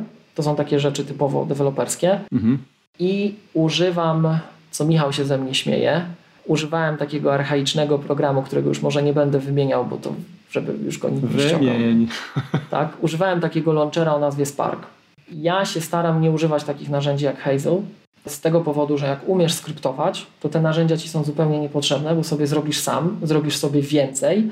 Jak wiesz, jak system to obsługuje, to sobie zrobisz metodami, metodami systemowymi, bo Hazel tak naprawdę to, co robi, to w dużej mierze wpina się w system tam, gdzie trzeba, tak? Mhm. I chociaż uważam, że Hazel jest doskonałym zaproszeniem na start, tak? Tylko ja już jestem krok dalej troszeczkę. Awansowałeś. I, tak. Jak będziecie skrypterem na przestrzeni lat, to zaczynacie nabierać tego takiego, słuchajcie, niepokoju, który zawsze wam z tyłu głowy towarzyszy. Czy to będzie tak fajnie działało w nowej wersji systemu i tam, gdzie możecie, trzymacie się Apple'a. Trzymacie się dostawcy platformy. Tak? Bo jeżeli polegacie na narzędziach third party, firm trzecich, jak Apple coś zmieni, to musicie zaczekać, aż to narzędzie trzecie zostanie dostosowane i wy dopiero możecie działać. A jak trzymacie się blisko systemu, no, to tylko Apple musi zmienić, tak? Siłą rzeczy, jak nie zmieni, to się nic nie zmienia. Jak zmieni, to, to macie to w no pierwszej w kolejce jesteście, tak? Więc używam tych dwóch narzędzi, używam launchera, aczkolwiek ten launcher zaraz mi przestanie działać, bo Catalina przestaje wspierać 32-bitowe aplikacje, więc trzeba się będzie za czymś rozejrzeć. I pierwsza rzecz, w którą bym spoglądał, to pewnie keyboard Maestro, żeby zastąpić tę użyteczność. Tak? To ten słynny przypadek, dlaczego mnie w pierwszej chwili nie zachwycił touchbar, bo ja mam pod każdą kombinację klawiszową, której system nie obsługuje, czy jak na przykład wiecie, Command C, Command V, Command Q, to już tam nie mogę podpiąć, bo to jest systemowe, dobrze znane, ale jakieś Ctrl Shift Q, Ctrl Shift 1, Ctrl Shift F1, to jakbyście popatrzyli, jak ja używam Maca, ja po prostu tu klikam, tam klikam na klawiaturze, ja w zasadzie nawet myszki specjalnie nie dotykam często, bo tu wybiorę, tam wybiorę, on wie, co ma kliknąć sam albo co ma zrobić i to się robi szybciej niż ja bym to klikał. Tak? Na przykład ja nie korzystam w żaden sposób ani ze Spotlighta, co jest herezją, bo to jest najszybszy launcher systemowy, tak? Mhm. ani z Doka, ani z Siri, ani z Launchpada, żeby uruchamiać programy. Ja naciskam, nawet jak mam ten program otwarty i chcę go przywołać. Ja bardzo często pracuję tak, że mam 40 programów otwartych i to tak chodzi cały czas, tak? I powiedzmy, że mail jest gdzieś tam daleko, daleko, daleko, no to albo mogę go ze spota przywołać, albo mogę Siri poprosić, albo mogę w doku kliknąć, albo jakiś gest, to, to wszystko długo trwa, tak? Ja wiem, że pod Ctrl Shift M mam maila i choćby nie wiadomo, gdzie on był, czy jest uruchomiony, czy nie, kliknę i wyjedzie. Mhm. Tak? Więc ja tak tego używam. I do tego był mi potrzebny Spark i to była jedyna zewnętrzna rzecz. To można do pewnego stopnia zrobić systemowo, bo można wykorzystać podpinanie chociażby, na to mi, na to mi zresztą zwrócił uwagę jeden z uczestników jednego ze szkoleń, że można rzeczywiście podpiąć akcję automatora, do których przypiszecie w preferencjach systemowych skrót klawiszowy i ta akcja mhm. automatora będzie po prostu program przywoływać, aktywować maila. Zrobi efektywnie to samo, ale no potrwa tak. to paradoksalnie dłużej, bo się okazuje, że mechanizm systemowy w tym wydaniu przez automatora jest znacznie mniej wydajny, czyli potrwa to powiedzmy prawie całą sekundę, a to moje potrwa dosłownie jedną setną sekundy, mhm. czyli jest zauważalnie szybciej. Wiecie, ja jestem na przykład taką osobą, która ja zaczynałem bardzo, bardzo dawno na macOS i jak Apple wprowadziło Spaces, które dzisiaj obsługujemy z Mission Control, to ja delikatnie nie, mówiąc nie jestem fanem i dlaczego nie jestem fanem? Bo mi się pół sekundy przewija. To jest za wolno. Ja już, mnie to już drażni. Jak ja pracuję na Macu, jak mam odpowiednio szybki komputer, to Mac podąża za moim tokiem intelektualnym. To komputer ma na mnie czekać, a nie ja na komputer. Mac to jest przedłużenie mojej myśli. Mam zrobić to, mam zrobić to, mam zrobić to, cz, cz, cz, robi się. Tak? Więc ja używam tego Sparka, bo Spark jest launcherem, który działa znacznie szybciej niż mechanizm systemowy w tym zakresie i on się, to jest stary program bardzo, on się, wpi, on się wpinał w bardzo niskopoziomowe API, więc on paradoksalnie, jak wam już się wszystko zawiesi, już nic nie działa, to on działa. Warstwa graficzna w połowie nie chodzi, a on wam uruchomi i wykona skrypt, tak? Więc To jest jedyne narzędzie third party, którego ja używam, ale widząc, że nie jest 30, że jest tylko 32-bitowym Intelem w najlepszej postaci, to już tutaj mam to już plan awaryjny wdrażam, szukam czegoś dalej, bo na Katalinie nie będzie można z tego korzystać. Tak, tak, woli ścisłości, czy ten Spark to jest, bo ja kojarzę nazwę, ale nie, nie pamiętam jak on po prostu mhm. wygląda. Czy można go porównać do Quicksilvera albo Butlera? Troszeczkę też? To Spark, słuchajcie, to jak odpalicie, to to jest krótko mówiąc taka lista i w liście definiujesz, co ma się odpalić, pod jakim skrótem. Koniec. Aha. Tak? Tam, tam nie ma nic więcej. tak? Może wywoływać skrypty bezpośrednio, ma interpreter, może wywołać programy. Mhm. I tyle. Tak? Czy jeżeli czasem wiesz, że na przykład, żeby podać jakiś przykład, ja mam na przykład taką akcję, to jest akcja w AppleScript zrobiona, że jak chcę sobie czasem zarchiwizować jakieś maile i na to nie ma lepszego sposobu, ja bym musiał klikać tam w różne rzeczy, no to wciskam kombinację klawiszy i on ten skrypt bezpośrednio aktywuje. Tak? Czyli ten mail mi sam coś otwiera, zapisuje do PDF-a, zapisuje gdzieś, wyciąga wewnętrzne, wewnętrzną postać maila, taką, taką jak z serwera, archiwizuje, także tego typu rzeczy. Tak? Ale, albo na przykład łączy mi się z jakimś serwerem sam, że już nie muszę ja też robić, tylko on to robi. Ale, ale tak, to jest grubsza lista, pod którą tylko podpinasz różne rzeczy. No i jest jeszcze wyszukaj, jak, bo ja tych tam pozycji na liście mam 200, to czasem odnaleźć to jest trudno. Okej. Okay. Więc to jest jedyne narzędzie takie trzecie które nie jest typowo, typowo deweloperskie. Nie? To ja jeszcze tylko mam małe, krótkie pytanko, bo już poniekąd się przewijało, ta, przewijała ta nazwa. Czy używasz na iOSie shortcuts? Używam. Pamiętacie, jak słuchacie sobie innych, e, przy czym ja używam, nie traktuję shortcuts na tym etapie, tak sam przed sobą, jako coś, co by było takie, jako coś, co dorasta do tego, do tego hypu, mówiąc brzydko, który jest wokół shortcuts. Tak? Ja na przykład z shortcut wywołuję skrypty w Pythonie, które mam napisane w Pythonista na iOSie. I to potrafi robić cuda. To, co Pythonista potrafi na platformie iOS, to urywa głowę. Tam można wszystko zrobić. Tak? I no i właśnie dlatego to, to, co wspominałem, że dzisiaj to już tak, tak, gdzie jesteśmy dzisiaj, jak przychodzą początkujący ludzie mhm. do ciebie i cię pytają o coś, tak? To lepiej mówić o automatyzacji platform, nie mówić o wprost na przykład o AppleScript, bo tu zaczynamy mieć bardzo ciekawe różne rzeczy, a to też wpływa na platformę Mac.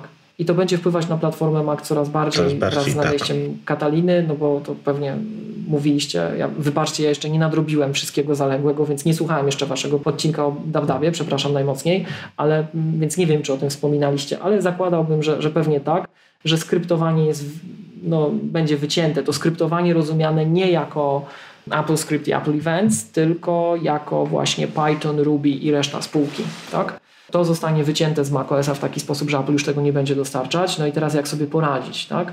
Ale to, że to zostanie wycięte, to dla ludzi, którzy żyją mocno w oparciu o mechanizmy automatyzacyjne, to jest żadna nowość, bo wszyscy od dawna widzieli, że te te wersje chociażby Pythona, które były dostarczane z systemem, to w ogóle jest dramat i, i to dawno trzeba było zastępować coś samemu, więc chociażby właśnie na tych szkoleniach z automatyzacji, mhm. jak pokazujemy różne fragmenty stosu macOS, to też zwracaliśmy na, na start uwagę, że musicie sobie inne narzędzia instalować stąd, stąd, stąd, stąd i stąd, tak? bo to później pozwoli Wam na różne ciekawe rzeczy, oprócz tego macie przede wszystkim bieżącą wersję tych narzędzi. Chociażby Pythona właśnie, tak? Więc wracając do pytania o iOS, no to tam Pythonista, mhm. to wie może jakiś Swift Playgrounds, tak? I takie rzeczy warto składać. Chociaż, żeby było jasne, shortcuts to jest fajna rzecz, ale to, co shortcuts robi samo w porównaniu na przykład shortcuts plus Pythonista, to jest małe miki. To w ogóle jest moja pierwsza kolorowanka, jak już mówiłem chyba dzisiaj, nie? Także to jest... O, o skryptowaniu bardzo często można myśleć jako kleju, tak? On skleja różne warstwy. I pytanie, na którym etapie tych tutaj te, tego przekładańca, tego naszego ciasta, jakiego kleju chcemy użyć. Mhm. Bo tu może być nadzienie waniliowe, a gdzie indziej truskawkowe. Tak? Gdzie mi bardziej odpowiada, pasuje, smakuje. Jasne. To już tak troszeczkę, bo przechodzimy trochę do przyszłości i tego, co nam się będzie, będzie jak gdyby pojawiało. Mhm. To powiedz mi, Miłoszu, czy Swift UI ma również pod spodem, znaczy wsparcie dla Apple Event, więc jakby natywnie, czy tam już tego nie ma? Powiem szczerze, że nie wiem tak wprost. Ja jeszcze nie miałem czasu mhm. E, wszystkiego sprawdzić. Nie no, w tym roku to naprawdę zakład, trudno wszystko sprawdzić. Tak, zakładałbym, że nie powinno być żadnego problemu, bo Swift UI to jest sposób oprogramowania, który będzie wywoływał przy, przynajmniej w najbliższej przyszłości, będzie się odwoływał do rzeczy, które i tak na tych platformach były. A na naszej platformie było coś, co respektowało Apple Events, więc to musi działać. Inaczej, wróć. Musi to jest za mocne słowo w tym, w tym momencie. Powinno pewnie działać, ale nie wiem. Jasne. Tak? A swoją drogą, jak już rozmawiamy o skryptowaniu, o tym, co dla początkujących, czym się warto zająć, tak? to to jest moim zdaniem dzisiaj zagrożenie dla um, skryptowania, właśnie nadejście Swift UI, bo Swift UI znacząco obniża próg wejścia na platformę, jeżeli chcemy coś tworzyć. Pamiętajmy, skryptowanie to jest fajna rzecz. Ona pozwala nam uzyskać różne rzeczy. Jak wiem, że chciałbym mieć możliwość wysyłania czegoś na serwer, a nie umiem tego zrobić, ale mam program, to mogę to oskryptować. Ale jakbym umiał sobie to prościej napisać sam i zrobić sobie mikro narzędzie, które to zrobi, to pewnie mogę i tak sobie poradzić. Tak? A Swift UI to jest de facto nowy sposób pisania na, platform, na Apple, który jest wielokrotnie mniej skomplikowany. To widzieliście na kino. Tak? Z dwóch czy trzech ekranów kodu robi się 10 linijek, tak z grubsza, 10-12 linijek na oko. Tak? Macie całe to bogactwo rozwiązania, które było wcześniej, ale przystępniej, prościej. Z jednej strony jest się tego znacznie łatwiej nauczyć, z drugiej strony to mhm. znacznie fajniej działa. Jeśli chodzi o chociażby wydajność, tak? Bo kod, który zrobi Apple zawsze będzie bardziej wydajny niż kod, który zrobisz ty. Pewnie będzie to też bardziej bezpieczne, mniej podatne na błędy, inne tego typu rzeczy, bo najlepszy kod to jest ten kod, którego nie musisz pisać, który się pisze i robi za ciebie. Mhm. Więc super, super, super rozwiązanie. I to, co już gdzieś tam mówiłem w, też w MacGatce, jeżeli ktoś z Was, drodzy słuchacze, zastanawia się, tak gdzieś mu kiedyś przeszło przez myśl, że może ja bym się zaczął uczyć, tak dla samego siebie nawet, tego programowania na tego iPhone'a, iPada, Maca, cokolwiek, może zegarek, tak? Albo Apple TV, bo tam było wiadomo, że na to Apple TV dzięki technologii TVML i TVML Kit można było bardzo łatwo pisać aplikacje de facto gimnazjalista, który miał w, w szkole HTML-a może pisać aplikacje na natywne aplikacje na, na, na, na, na Apple TV, tak? Mhm. To Swift UI jest czymś takim, ale dla wszystkich platform. One technology to rule them all. Macie jedno rozwiązanie, które, które jest znacznie prostsze, prostsze, w nauce, szybsze. Piszecie mniej tego, możecie mniej błędów zrobić. I tak tworzona aplikacja będzie, będziesz mógł przygotowywać dzięki tym rozwiązaniom aplikacje od zegarka po telewizor na każdą Apple'ową platformę, na każdą z pięciu platform.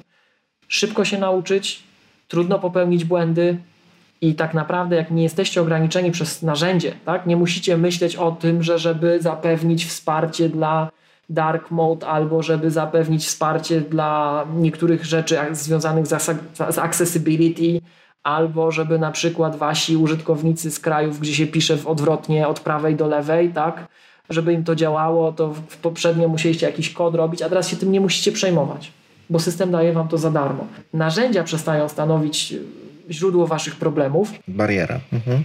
To uwalniamy kreatywność. To wtedy się skupiacie na tym, co tu można zrobić. Wtedy będzie ogień, tak? Więc jeżeli ktoś z Was, słuchacze, myślał o tym, żeby za zacząć przygodę z programowaniem na nasze urządzenia, to to jest ten moment. Drugiej takiej okazji nie będzie, moim zdaniem, w najbliższej dekadzie co najmniej. Poprzednia technologia wytrwała 20 lat. AppKit, UIKit to jest 20 lat temu. To jest to, co Nextis, co Steve Jobs z wygnania przyniósł do Apple.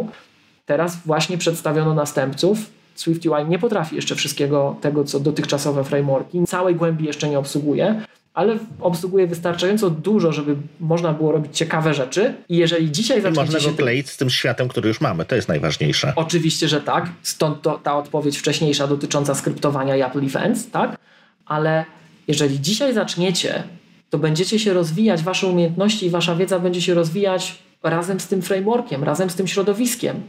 Będziecie od razu. Jeżeli wpadniecie na ten genialny pomysł, żeby uczyć się programowania za 4 lata, to gwarantuję Wam, że będzie znacznie trudniej. Poza tym dodatkowo, zobaczcie, macie kogoś takiego jak ja, kto ma ponad 10 lat doświadczenia w pisaniu na te platformy, tak? I ja teraz zaczynam tak samo jak każdy inny. Ja też się uczę od zera. Także wielki reset, wielkie wyrównanie możliwości i szans. Joszu, mhm. Miałszu, no tutaj już mówimy o programowaniu, ale tak naprawdę skupiliśmy się dzisiaj na automatyzacji. Idąc mhm. tym, tym tropem, jeżeli ktoś y, chociażby przesłuchał właśnie nasz odcinek tutaj z Tobą i zainteresował się automatyzacją, to jakie mhm. źródła informacji byś mógł za, mógłbyś polecić, gdzie szukać, tak? No bo to jest chyba dużo, jakby, to jest duży, duży problem, tak?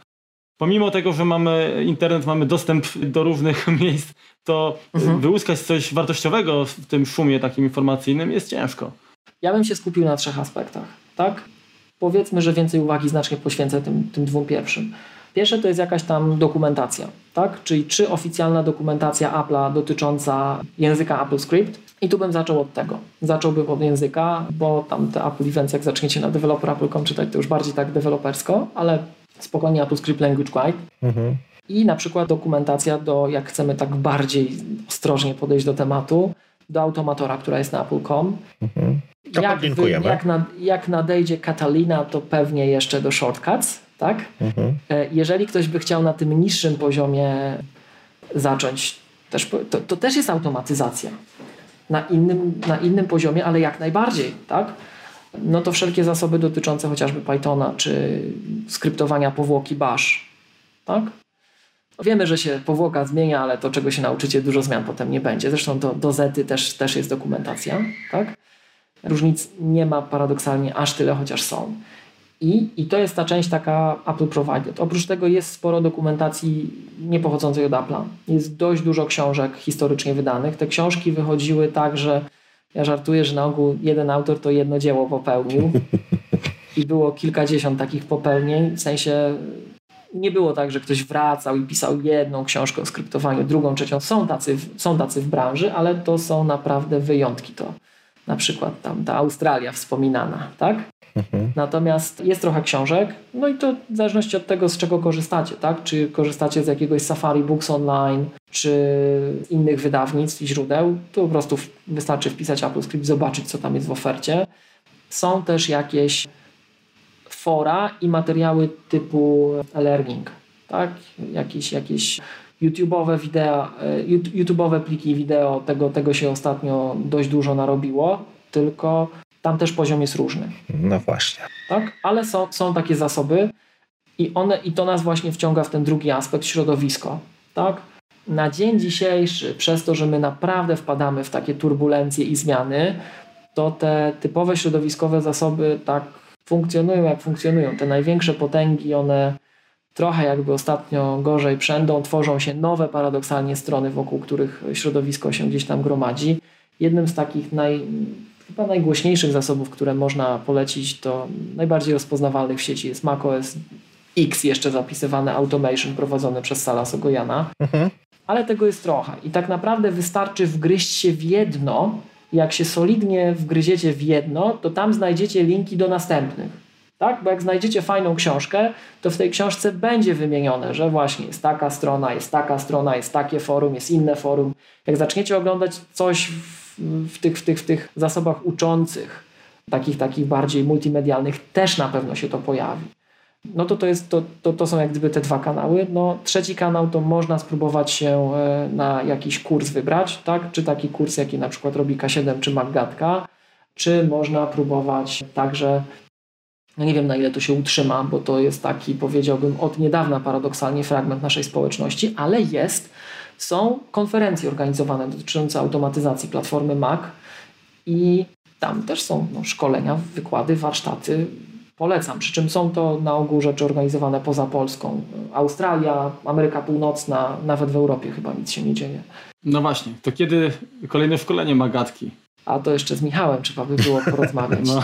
Na, na... Czyli na razie nie, nie macie czegoś zaplanowanego, jakby termin jeszcze nie, nie został. Nie mamy zaplanowanego szkolenia Maggatki. Jak coś będzie, to na pewno w Maggatce czy na maggatka.pl będzie powiedziane. Najbliższe szkolenie, które K7 organizuje, to jest przyszły weekend, czyli praktycznie dosłownie za tydzień. Mhm. E, I te nasze szkolenia e, można na K7EU przez training e, znaleźć tam. Staramy się aktualizować, przy czym tam jest tego dużo, bo tam pokazujemy też i szkolenia Apple, i szkolenia K7 i szkolenia takie incydentalne przy okazji, czy wykłady przy okazji jakichś imprez, albo właśnie szkolenia Maggatki tam też w tym spisie ujmujemy, więc... Czyli warto, zagl- warto zaglądać. Tam jest miszmasz, tam trzeba patrzeć, czy Swift, czy, czy tak, czy automatyzacja, czy coś innego oczywiście. To ostatnio pytał Marek, to chyba ja. To powiedz jeszcze Miłoszu, tak jakby na zakończenie powoli będziemy zwijać interes.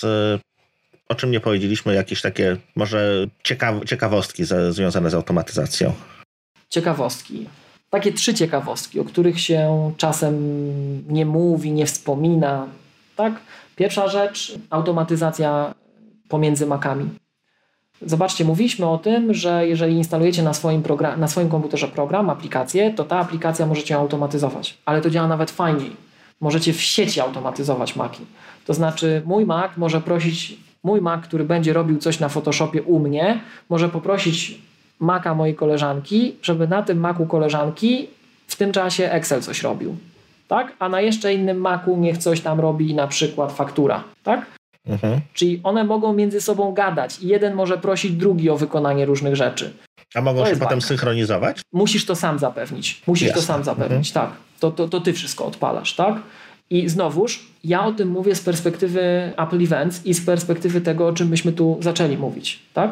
No bo, że można to wywoływać zdalnie, to są Unixy, różne rzeczy, jak na innych hostach Unixowych, to, to wszyscy wiemy i kojarzymy Mhm. tak? To to jest fajna rzecz. Druga fajna rzecz, o której nie powiedzieliśmy, ja zahaczyłem trochę tę technologię, oto UI scripting, tak? Czyli ja mogę powiedzieć aplikacji, że kliknij to, zrób tam to, zrób jeszcze coś i jeszcze coś i coś tam, to to ma jeszcze dwa aspekty.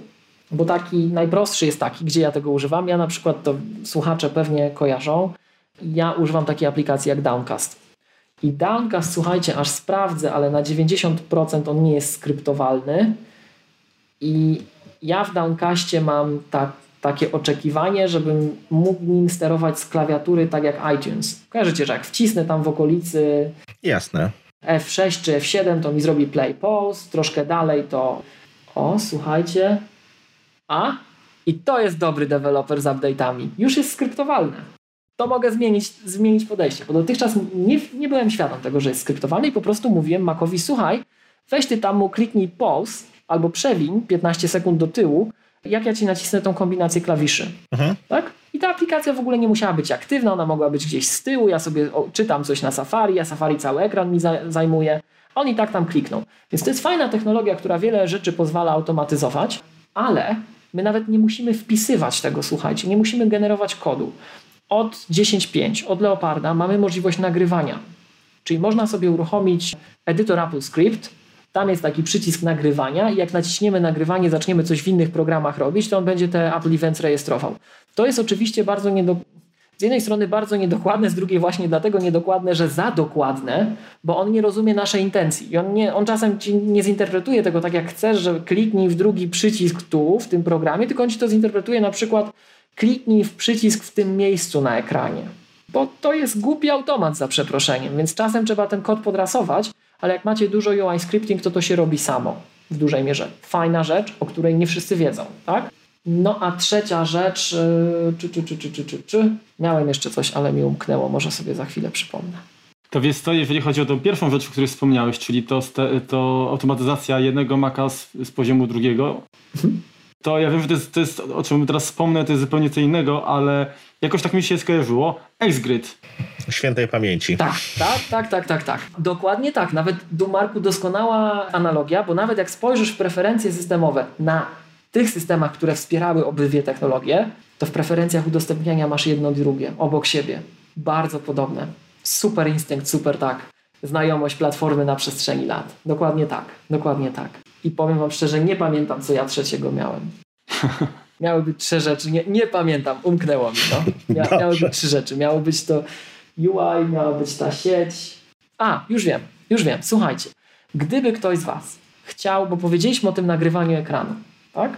Przy czym to nie jest Apple'owa technologia, to jest technologia, która powstała dla Linuxa, ale dzięki temu, że mamy Unixa, to na Macu możecie zrobić wszystko Tak? Na Macu jak się postaracie uruchomicie aplikację z Windowsa, z Linuxa i z Maca równocześnie i żadna inna platforma na świecie tego nie potrafi. I możecie sobie wszystko automatyzować właśnie różnie, róż, różnie fajnie, sprytnie. To jeżeli byście nawet uruchamiali na Macu coś z Windowsa, gdzie już takich fajnych rzeczy trochę nie zrobicie, to jest taki multiplatformowy sposób na skryptowanie UI o nazwie Sikuli. To jest taka technologia wykorzystująca rozpoznawanie obrazu. I to rozpoznawanie obrazu na dwóch poziomach. Z jednej strony szukanie wzorca, a z drugiej strony OCR, czyli rozpoznawanie tekstu. Tak? I to jest oparte o Jytona. I możecie sobie programować tak, aplikację w taki sposób, że na przykład prosicie program, żeby kliknął w to miejsce i, i, i mu jak gdyby robicie zrzut ekranu, że to w to kliknij. Mhm. Tak? Później idź dalej, kliknij w to. Także to działa na Macu, można to łączyć z Apple Script oczywiście i pozostałym, pozostałymi elementami stosu, które Apple dostarcza, ale można też używać na Linuxie, na Windowsie. Także to też, jak już rozmawiamy, słuchajcie, automatyzacji, to gdyby tak się zdarzyło, że słucha nas, jak, nas jakaś duszyczka, która na przykład używa iOS, ale nie ma Maca, ma Windowsa albo Linuxa, też może z tego skorzystać czy te same mechanizmy, bo coś takiego umożliwia Keyboard Maestro, że też właśnie potrafi mhm. sobie znaleźć jakiś kawałek grafiki czy, czy, czy kawałek obrazu i, i właśnie na tej podstawie nie wiem, kliknąć w to. To są właśnie te same technologie? Czy, czy nie to, wiesz? Jest to na innym poziomie obsługiwane, jeśli chodzi o stos, ale, ale wygląda ale tak samo. Zasada jest dokładnie ta sama. Dokładnie Jasne. ta sama. O, jak już o tym mówimy, to słuchajcie jeszcze to na ostatniej takiej konferencji branżowej, na której byłem, to też ludzie próbowali właśnie Apple Script, ale przez UI scripting, a niekoniecznie trzeba. To jest też istotna rzecz, o której ludzie nie zawsze wiedzą. Jeżeli macie web content, który chcielibyście obrabiać, taki żyjący na przykład w przeglądarce Safari, mhm. to część osób, wyobraźcie sobie taką sytuację, że na przykład macie jakiś taki bardzo duży raport, który macie generowany przez jakiś system czy jakiegoś waszego kontrahenta w postaci webowej. No mnie się na przykład billingi jednego z operatorów przypominają, że jak chciałbym coś zrobić, to muszę klikać jak takie zwierzątko, tutaj tu kliknąć, tu kliknąć, tu kliknąć, tak 30 razy na przykład, tak?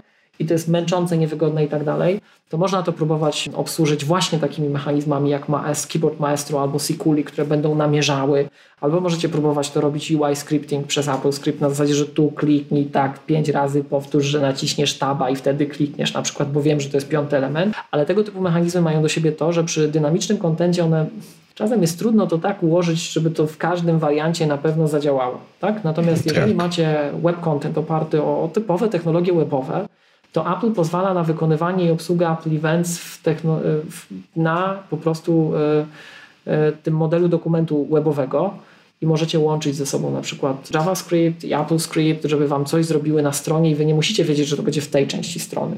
Wy musicie wiedzieć, że chcecie kliknąć tego rodzaju przycisk, który jest odpowiednio opisany poniżej. Czyli to w domie po prostu. treści strony.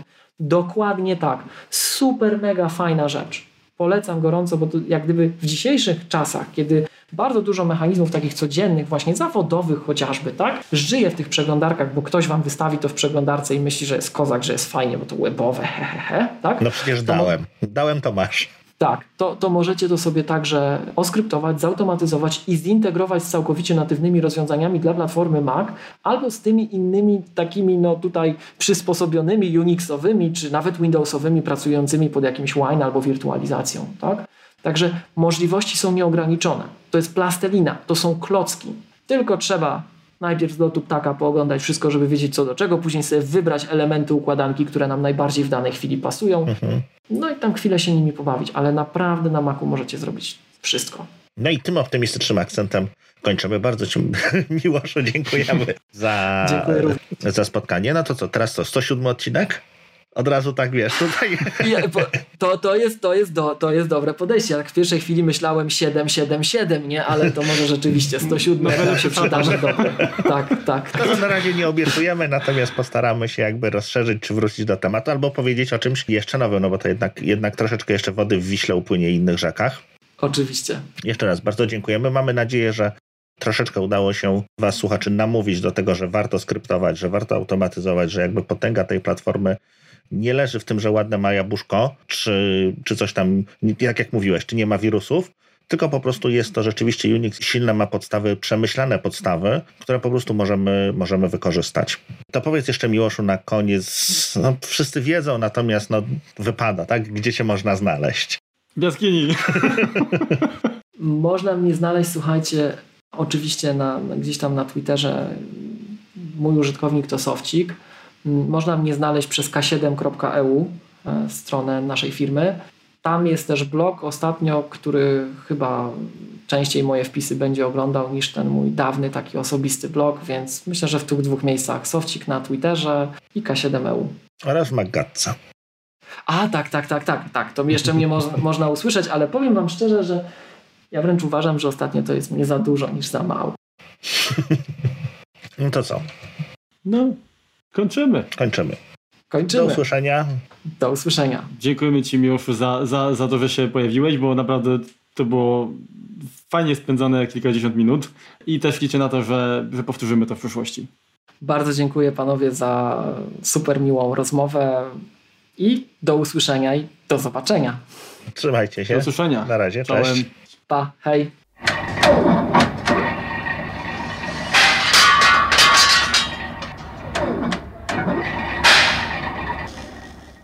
To tak, znaczy to, to na koniec tam będziemy mówili, bo czy się zaplątałem, sorry. No tak troszkę dygresję czekaj, powiedziałem, a No, tak? trudno bez dostępu Można do, na przykład? do, do prze- Przerwam ci, sorry. I, i, i, i, i, i, i, i. e, O, to wiecie co?